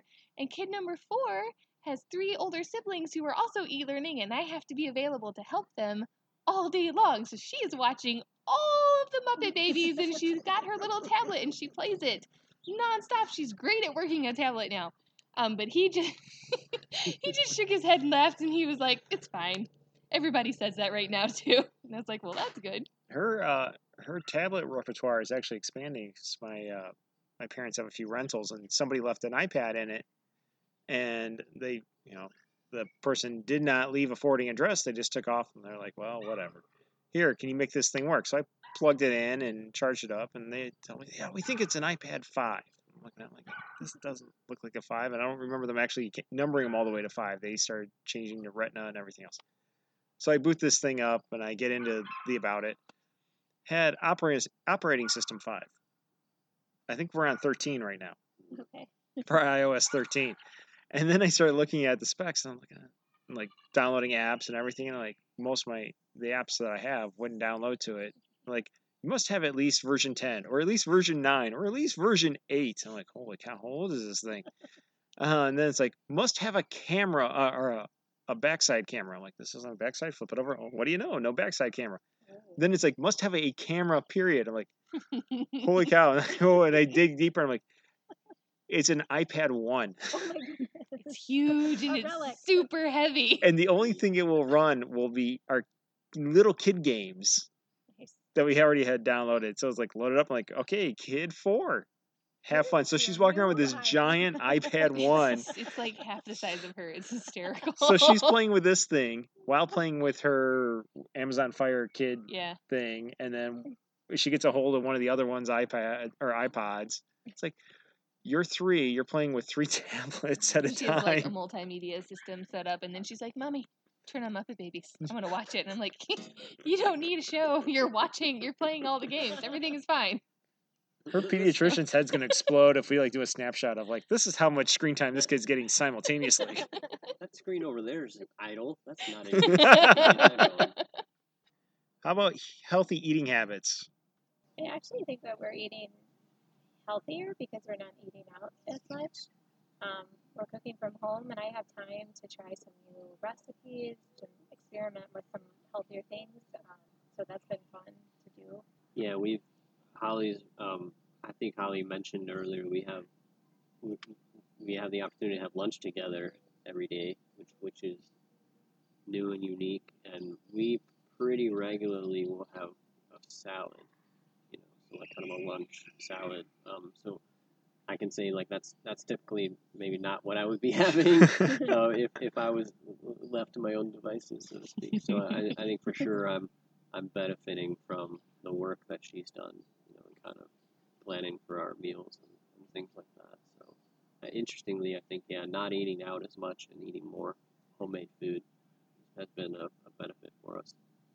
I think we're eating healthier I, too. I think we are too. We're For definitely the not same going out. we're not eating Uh, anymore. Some of the kids' lunches make me cringe, but that's because I'm here and I can see what they're eating and cringe. Looking back and really thinking about it, it's like, well, they pack their own lunches, and while we do spot check and we do say you got to have a piece of fruit, you've got to, you know, you can't have 87 cookies. for your main entree for your lunch, but um, it's still you know carb heavy, usually for like some of them, and you know them having a bowl of ramen at lunch, well, that's carb heavy too. But you know what? They would have, while they wouldn't have had a ramen, they probably would have had a super thick bread sandwich with like a piece of cheese and a piece of meat in it. Yeah. Or all cheese. I mean, they're they're pretty much eating the same thing that they ate when we were in. You know what they're having for lunch that they didn't have at school? No. They occasionally have a peanut butter and jelly sandwich. Oh, there that's was- true because we don't send peanut butter to school. I'm always Yeah. super nervous about that. So. that would probably be the the one big difference. But overall, yeah, they probably are eating healthier because we aren't going out to eat much. Right. Um, kid number four has sort of devolved in her sandwiches. She's just started requesting pieces of meat or just globs of peanut butter on a plate with a spoon and I'm With a sort side like, of bread, If she you're gonna eat it, I don't really care. she likes it deconstructed. Yeah. Nice. Maybe she's culinarily uh, Yeah. ahead of her times. There we go. Yeah. Looking Maybe. the edgier cuisine. Yeah. Presentation matters. How about like, and this is for the adults, uh, clearly, the alcohol consumption, up, down, same, non-existent. I think it's about the relatively same. speaking, we're not like digging too deep here. I, yeah, I I think it's it's stable and consistent. um, I, yeah, it's you know, I, I and I think we're oddly like um, we're we're preparing food at home, but there's also an opportunity to prepare like a cocktail at home or, or Mhm. do something like that, and um, and we're, I think we're thinking more.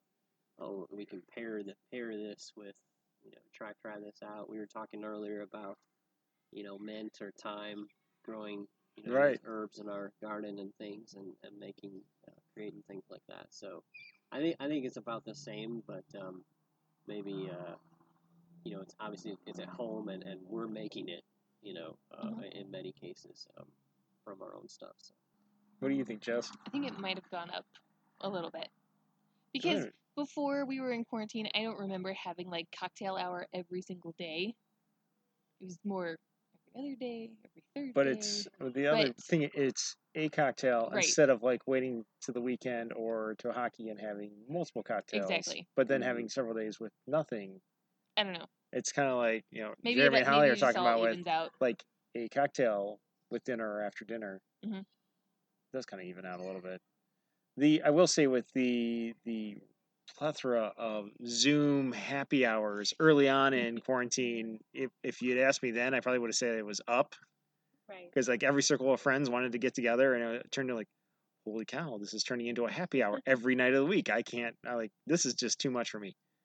But a a cocktail, Yeah. not a big deal.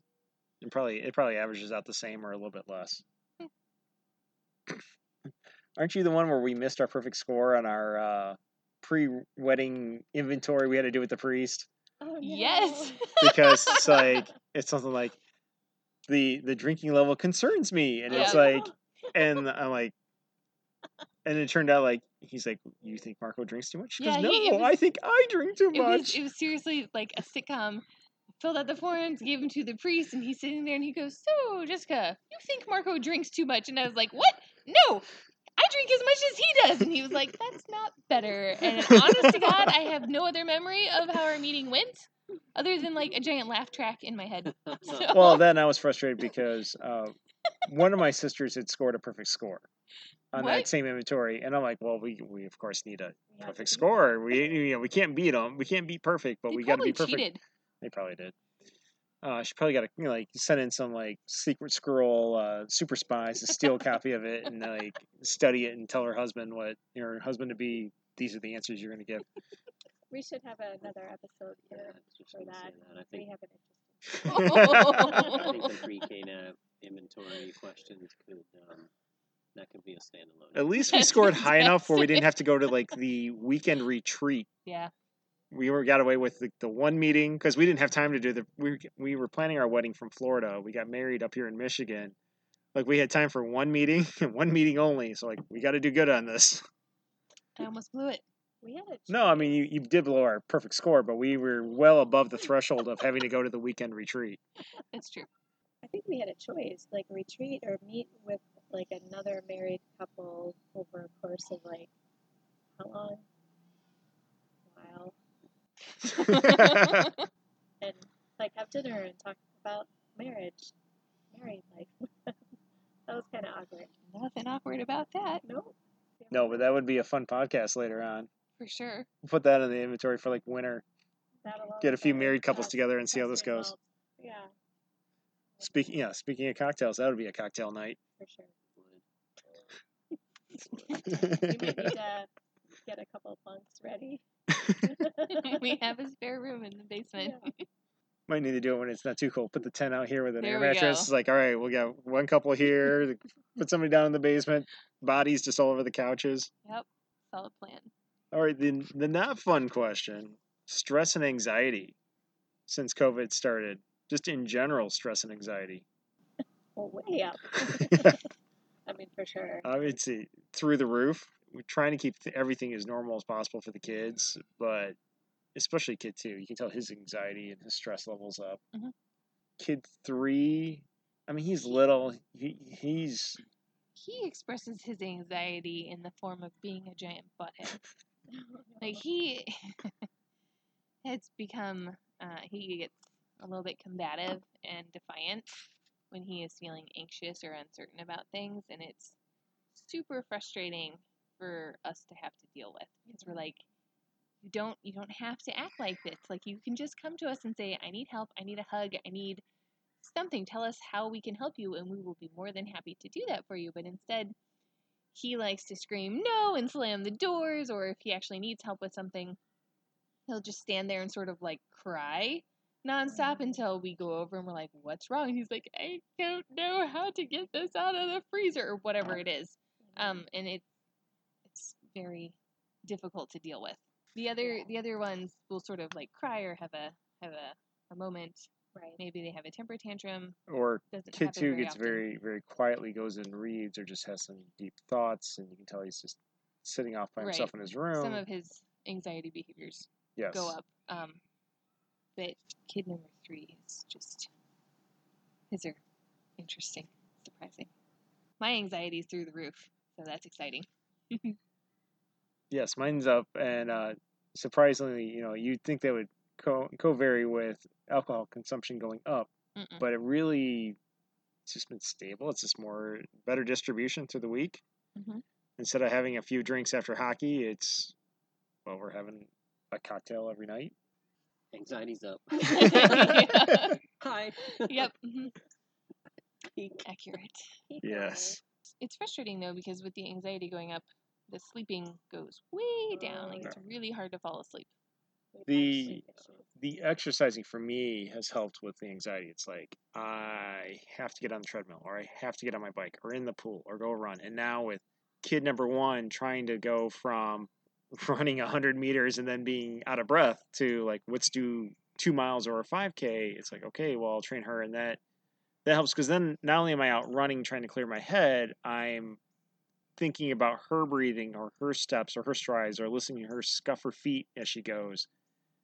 And it just that's like an hour or two where i'm not thinking about all the other like how are my kids coping and how is what's going on and all those other stressors are just not an issue for, for me, for sure, there it's um, it, it's more than more than a coincidence. For sure, I, I fare better on the days where I get uh, exercise, and you know, with, with sleep especially. And and for me, it's um, like my opportunity to do that is is like first thing in the morning. I, I'm the first one up at our house, and uh, you know, so I have that early morning time, which it, in in rank order, it's it's like an opportunity for solitude and reflection and things, but uh, also if I'm able to exercise those days, very high likelihood that I'll sleep better. Nice. I, I for sure see that. Oh, definitely. If I have a day where I didn't get to work out, it's hard to fall asleep. So it's like, well, of course I can't do it too close to bedtime, or Then you're awake. then I'm awake. Right. So it's like, all right, I got to I got to get this in, and it's got to be done at least three hours before I go to sleep. In terms of the kids, though, what are you doing to keep your kid active? To try to keep that, give her that release, and hopefully get a normal sleep schedule going. Pleading, begging. Well, yeah. Um, So the outside piece, I think, is a big connecting point. I think Jeremy said that it really helps him sleep and kind of manage his stress better, and for sure it helps me too. We've been walking at lunch. I guess as long as Jeremy is free and doesn't have a meeting right away, we'll walk. Um, we'll encourage our daughter to join us. That doesn't always happen, and then we'll walk again typically after dinner as well. Um, and then Jeremy's also exercising first thing in the morning, and I'll sometimes get in extra laps as well. Uh, our daughter's a different story. She doesn't like to be outside by herself. Um, fortunately, she doesn't have siblings to throw out there with her. Uh, so we have to get real creative with uh, opportunities. So right now, she is able to be in a volleyball camp, so she gets that outside time a little bit, a couple times a week. And we're fortunate here that volleyball camp is not in a gym because that wouldn't happen then. yes, thank you. We've got beach volleyball. outside on the beach. Um, she wouldn't be doing it inside otherwise. Yeah, but we're, I mean, I'm big, I'm a big believer in like the nature is therapeutic, and so if for sure on the weekends, if we didn't get out a lot during the week, we're trying to find something more active and something outside of our neighborhood to go do outside, and to get her out there, which is why we did kayaking. We do hikes at local parks and trails to just kind of push that active and and off of the screen. Yeah. That Yes. your brain I'm like, it's okay if you lay on the floor and look up at the sky or the ceiling, but just let your brain rest and wander for a little bit. Mm-hmm. I have found myself channeling my parents, going, put down the video games and get outside. I don't care what you do, just go outside. Go ride your bike, something. it, it, it's it's funny we've talked about for, for sure I, I think back to when I, when I was a kid and it, it, it was literally like okay you're going outside now and, and you can come back at, at supper Yes. you know? Yes. like it, it was, so it was I don't care what you do as long as you were outside do- and so I, I think though what we've experienced is for, for one reason or another there, there's there's some reluctance on our daughter to just want to go do something on her own she she I think is, is much more likely to join us in mm-hmm. a physical activity outside, whether that's a hike or a, a game, of playing a, a, a sport or, or something. She's not quite one to go out on her own, so that's that has been kind of a struggle actually. We've um I've channeled my mom where I've sent them all outside and then I've locked the door. You have? I did it. hmm I needed I needed a break, and they're all like, that's it. It's nice. You're going outside. Stay away from the pool. You can stay in the backyard or the front yard. Don't go anywhere else. See you in a little bit. You'll and survive. I locked all the doors. And somebody came and knocked on the door, and I was like, "Bye bye. I can't hear you. This is weird. Oh, I'm, I'm see you in hearing a little I'm bit." hearing the Enya soundtrack Mhm. maybe inside the house. Enya music. Your escape. Hilarious. Yep. No, I did, and they were fine. Nothing happened. They sat. They did chalk on the driveway. They ran around in the yard. They they went on the swing. They did the slide. Ran around some more, and then it was time for dinner, and they could come back in. And it was honestly, it was great. Not something I'll do regularly, but I'm that watching a few of them day. over there in the yard. They're, the fireflies have just come out and they're Yeah. out catching them. It's like, good, do that instead of Right. playing on video games. get like a bucket and kick it around the yard. Invent a game, something. I Yeah. invented games. They can do it too. It's good for them. I think that's true. I, I remember how I felt like when we were kids, we could make a competition out of anything. Mhm. Yes. You know, like eh, we all right, we're, we're trying to toss this ball into this shelf, like, you know, and and it, you have to do it in one bounce, and you Yep. just kind of would make up these rules as you go. I heard you had one at the Girl Scout meeting this la- this last week or what was it the other day? Like who can throw their hula hoop and get it stuck the the most in the tree? You'll be happy to know your daughter won that game. That was an after meeting. Were they trying to get it the highest or just see who couldn't get it out of the tree? They she told me that they were doing it under the tree and one of them got stuck. And then they got it down and then they said, Haha, that's pretty funny. Let's see if we can do it multiple times. And apparently they did it multiple times, but except that last time it really got stuck. Well, it's funny to me because one, I wasn't there. It was uh, you and Holly that had to deal with it. But two, it's like that's normal kid behavior, and Yeah. We were not mad about it. At No, all. it was funny. kids being and it was- kids and good. Exactly. I'm like more of this, but that's the hard thing, right? They did it because they were together, Mhm. and that's the hard part. They're not always together. And Yeah. I'm sure even with siblings, they get tired of them. They're not the same age. They don't.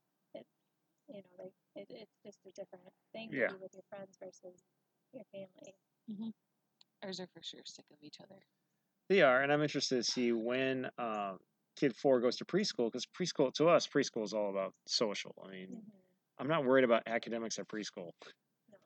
She already knows her colors and her alphabet and her numbers. But when you ask her, like, she'll get up from nap. I'm like, where are my friends? Well, by friends, she means where are my three siblings?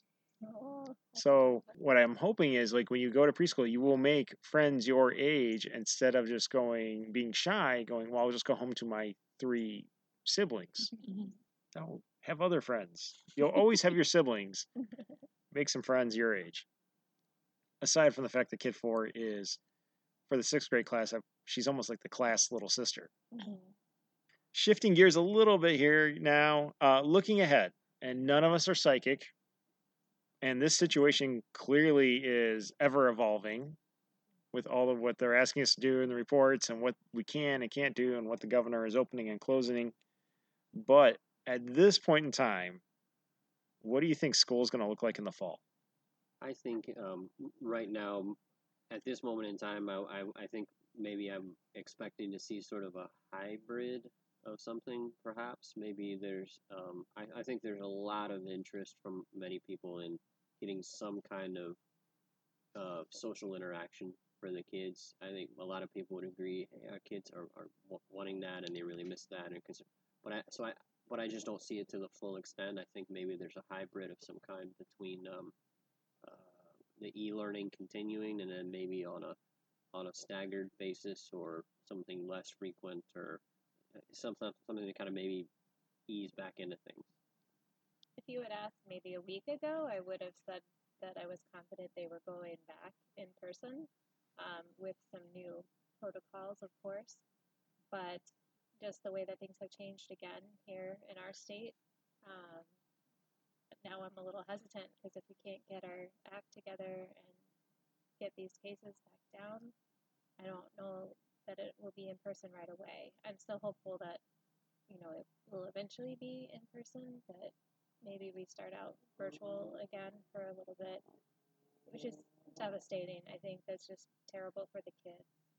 It's really not what they want or need or deserve. And Well, especially for the incoming sixth graders at this big transitional point. mhm, You've made that leap over to the middle school, lockers, changing classrooms, and now you're home and you're basically changing tabs on your browser. mhm. it's just not exciting for them, and they know it. They're not, you know, they're very aware that they're not getting what they were supposed to get. Mm-hmm. and I think they're pretty resilient and pretty amazing that they're not, at least my child is not actually showing as more, more disappointment. So fingers crossed, we can move forward.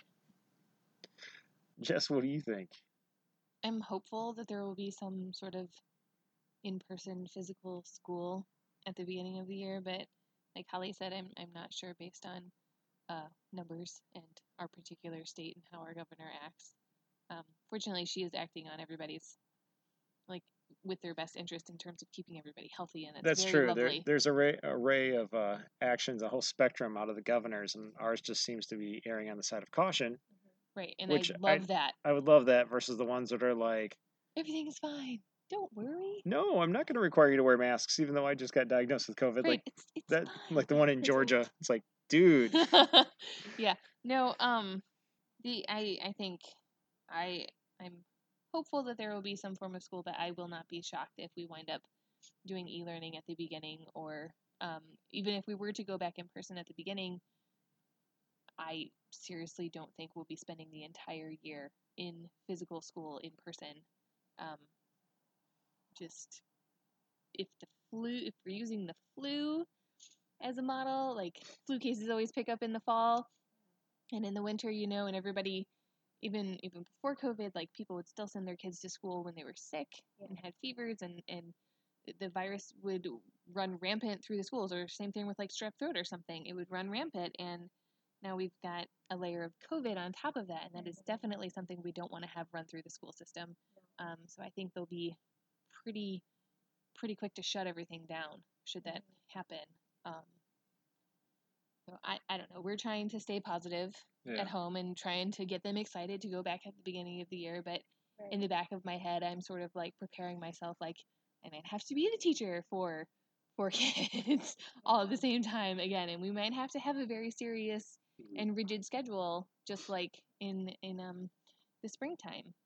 So- probably more so because spring was more about let's just survive to the end of the year. Now we're at starting a it's school like year. serious it'll it'll be serious business e-learning versus well you you need to do this because you're going to need to know it next year but the grades aren't going to count so um Yeah, I know. I, I think for sure I and, and and I think all of us as individuals can think about how how each of us feel and, and like what what are, what would we be comfortable with, what are we not comfortable with, and I certainly don't envy um, a, a policymaker, you know, or, or somebody that has to be in the position to make a call, where there's just no way you're going to get uniform buy-in on on anything. Um, no matter what the topic is. And this is an extraordinarily um, unprecedented type of thing to have to deal with. I, I think um, th- that that's the biggest challenge. So I, I know like what I'm comfortable with, but I think the uncertainty more so comes from how are you going to deal with uh, not only what we don't know is going to happen with this virus, like Mhm. like maybe maybe it comes back in uh, uh, with with with greater force, but it's also this variation of everybody that's in existence is going to deal with it in, in a different way. And we're Yeah. seeing that now. So all of that wrapped up together makes something like school and really everything else very unpredictable. Yes. I'm hoping that we, we start the school year in person. I'm hoping this this uh, uptick. I mean, we got time for it to go down. Not a lot of time. Like people need to get their act together right now. But that said, I also, you know, short of a, a miracle vaccine being developed in record time, I don't see how we avoid there with everyone back in buildings together. There not being a uh, upsurge causing a shutdown sometime this fall. I'd at least like to start the school year with all of them together, get them in the building, get the lay the groundwork for the year. Mhm. But I wouldn't be shocked by Thanksgiving where they're all home. Right. And that might that's a model that some colleges are already planning on. So Right. maybe that will trickle down to the K through twelve schools to follow kind of a similar schedule. So at least, like you said, get those kids in there, get a routine, get them excited about the year. And, and maybe that hybrid type of approach allows us to learn some things we didn't expect or of, how to operate in, in that environment and, and you know help us get get better and think about how we can improve the the learning environment either e-learning or in person in the future but I, I think it's going to be different Yeah, For sure. definitely. Well, on and on that topic of lessons learned, uh, every generation that's had some sort of major hurdle to handle, whether it be the pandemic of uh, 1918 or World War One or World War Two and the rationing or the Great Depression, those generations that grew up with that had some lasting life lessons that really stuck with them what do you think that'll be for this generation? Do you think there'll be something that sticks with them? And if so, what? I think that's an interesting question to think about. Maybe too soon to say for certain just yet. Well, I mean, definitely because we're we're projecting, and Mhm. and most of this so far has been like, "Oh, can we just make it out of it? But really looking down the road, when this group of kids are in their 40s, 50s, 60s, Mhm. and they're even when they're 60s and 70s, and their grandkids are looking at them and they're telling Mhm. back in my day, you know, we had to walk uphill both ways in the snow to get toilet paper. Exactly. I, I think, um, unfortunately, I think there's often a knock against our younger generations that they're, um, that, that candidly, I, I don't personally agree with that, but there's a knock on our younger generations that they're maybe unappreciative and, and, and things like that. But, um, I, I think for sure, uh, I, I would say one big, big lesson learned is, um, it, it might sound simple, but just this idea of not taking things for granted. You know, what in, in the busyness of our everyday and, and the the interactions, you, you really miss things when all of a sudden they are taken away from you. Yeah. Uh, and, and I think from uh, maybe just a, a lasting impression, it, it um, I think that's a good thing. Uh, in, in our family, you know, we, we try and, and really emphasize the importance of showing gratitude uh, to others you know gratitude for what you have and, and the gifts that you have and the opportunities that you have and so i think not taking things for granted would be a fantastic uh, life lesson uh, to take away from something like this And that's a really great answer. I think that that's important for sure. It did kind of knock it out of I the know, park. it was fantastic. I think the add with that is like flexibility, kind of realizing what you can get by and, and how you can still make things happen and, and be there for other people when you can't be physically present, but you can still reach out. Um, we have shown our daughter some of the more uplifting kind of YouTube videos right now that are going around about kindness and reaching out to people in different ways when you can't be there physically. Um, and it, she's inspired by that, and I think that that's really cool. And so maybe this generation will kind of take that to the next level and, and bring about some really lasting change for good in the world. Definitely. Mhm. Jess? Um, I think our kids are going to be toilet paper and Clorox wipe Hoarders. Hoarders. Honest to God, I think they will. Um, And OCD about washing and OCD hands. about and- washing hands and keeping everything like clean and maybe you know maybe they're not kid number one this isn't going to apply to because she's never going to stop hugging people. But maybe the other ones will not be so quick to run up and hug someone or shake their hand because germs they're a thing they're all around you but you can't see them and you don't want to accidentally catch something. So i i'm a little bit concerned about that. I mean, yeah, on the pessimistic side, I see that I'm concerned that this generation will be germaphobes. Yeah. Maybe not to the full clinical extent, but overly cautious to almost hindering behavior Mhm. uh, as they grow older. But at the same time, on the, on the more humorous side, could see them growing up as a generation being toilet paper and hand sanitizer hoarders. Like you go to grandma's house and grandma always has a closet that's just completely filled with toilet paper and Clorox wipes, and the maybe- grandkids are like, "Grandma, why do you have so much of this?" And grandma will say, "Because when I was little, the stores ran out.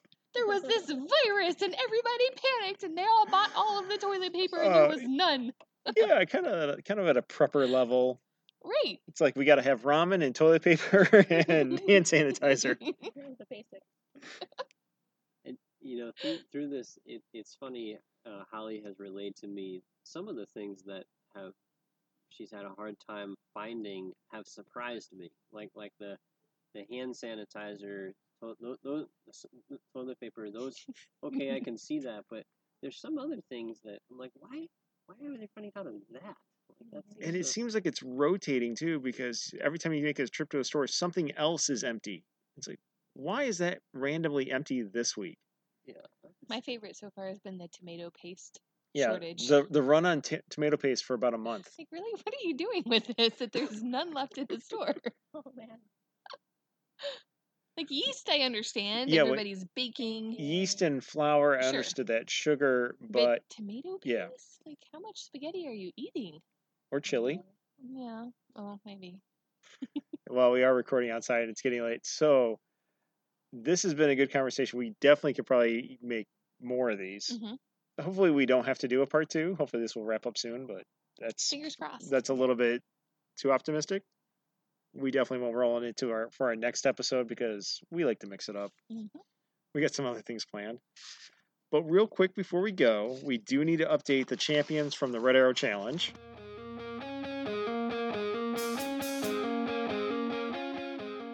So the Red Arrow Challenge, our weekly competition, uh, it's up. Just as a reminder, it is free, no subscription required. Go to raxhw.org.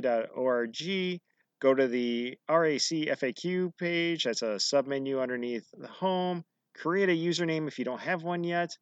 Then start moving and recording. At the end of the week, you put in your totals online on the, where it says log, and that's it.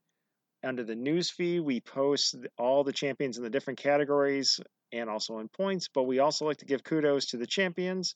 So this week's champions, or actually this most recent week's champions, Swimming. nine and under, Little Marsh, ten to nineteen, Lucky Dude, twenty to twenty-nine, Gator Boy, thirty to thirty-nine, Wildcat. Wildcat's a new one. Ooh. We do have some new members that jumped in. We had a lot of hits on our uh, our podcast since Sweet. our last episode. Forty to forty-nine, Jesse's Girl. No 50 to 59 year olds went swimming. 60 to 69, though, Kilogram Ill. And 70 to 79 was a tie between Grandpa Bob and Grandma May. I'm just going out on a limb here, and I think they uh, know each other. Running. 9 and under, Yellow Ninja. 10 to 19, Allie. 20 to 29, Gator Boy. 30 to 39, The Logan. 40 to 49, A Palomino. 50 to 59, A.R. Miller. Walking. 9 and under, Lil Marsh. 10 to 19, Ronan Runs. 20 to 29, Smitha. 30 to 39, Becky B. 40 to 49, A Palomino. 50 to 59, Bill. 60 to 69, Kilogram Ill. And 70 to 79, No No Don. Biking on road. 9 and under, Lil Marsh. 10 to 19, Allie. 20 to 29, H. Kaner 305. 30 to 39, Cyclopath. 40 to 49, Vino Mia. 50 to 59, J Mar. 60 to 69, Kilogram Ill. 70 to 79, No No Don. Biking off road. 10 to 19 Alley, 20 to 29 was a tie between Smytha and Super Mario. 40 to 49 Cyclone. Sit down paddling. 9 and under was Seabass. 20 to 29 Gator Boy, 30 to 39 Rando 7. 40 to 49 Tim 906. 50 to 59 AR Miller. No 60 to 69 year olds, but 70 to 79 Grandpa Bob. Stand up paddling. 10 to 19 Ronin Runs, 20 to 29 H Keener 305, 50 to 59 AR Miller, and 60 to 69 Kilogram Ill. Cross country skiing. You know, usually we have the same two guys who, or I assume guys, members who uh, post their cross country skiing probably because they have Nord NordicTrack type machines. But we only had one turn in their report this week, so 50 to 59 Big One 64. Skating. 20 to 29 Gator Boy, 40 to 49 Great One. Hockey. Hockey, I'm now doubly jealous this week because not only for 40 to 49 do we have Great One, but now 30 to 39 Wildcat got to go play hockey. Points. 9 and under Vivian, 10 to 19 Ronin runs, 20 to 29 Gator Boy, 30 to 39 Rando 7, 40 to 49 A Palomino, 50 to 59 AR Miller, 60 to 69 Kilogram Ill, and 70 to 79 No No Don. And then there are feature members. For me, I swam, I ran, I walked. Overall, it was a pretty crappy week for me, but uh, I still beat you and everything. It's not hard. I swam. That was exciting. Yay. Yay, I won in points. How's your current week going? Not well. Serious back issues. I'm going to ride my bike tomorrow though, so that's going to be fun. That's good because I went bike riding this week with Liz from our episode 20 from Yeah. Bike Buchanan and had a lot of fun. So I want you to come out next I week when we would do love that. to. I wanted to go this week. It's just um, my back said no. So Well, we'll try. we'll try. Yep. But for this episode, that's it. We want to thank Jeremy and Holly. Thank you for coming out. Thank you so much, guys. Thanks for having us. It was a lot of fun. Yay. Yeah. a lot of fun. Thanks so much. Awesome. It was. Hopefully, everyone else enjoyed this and they'll listen to other episodes of the Red Arrow Health and Wellness podcast. But for now, that's it. Bye. Bye.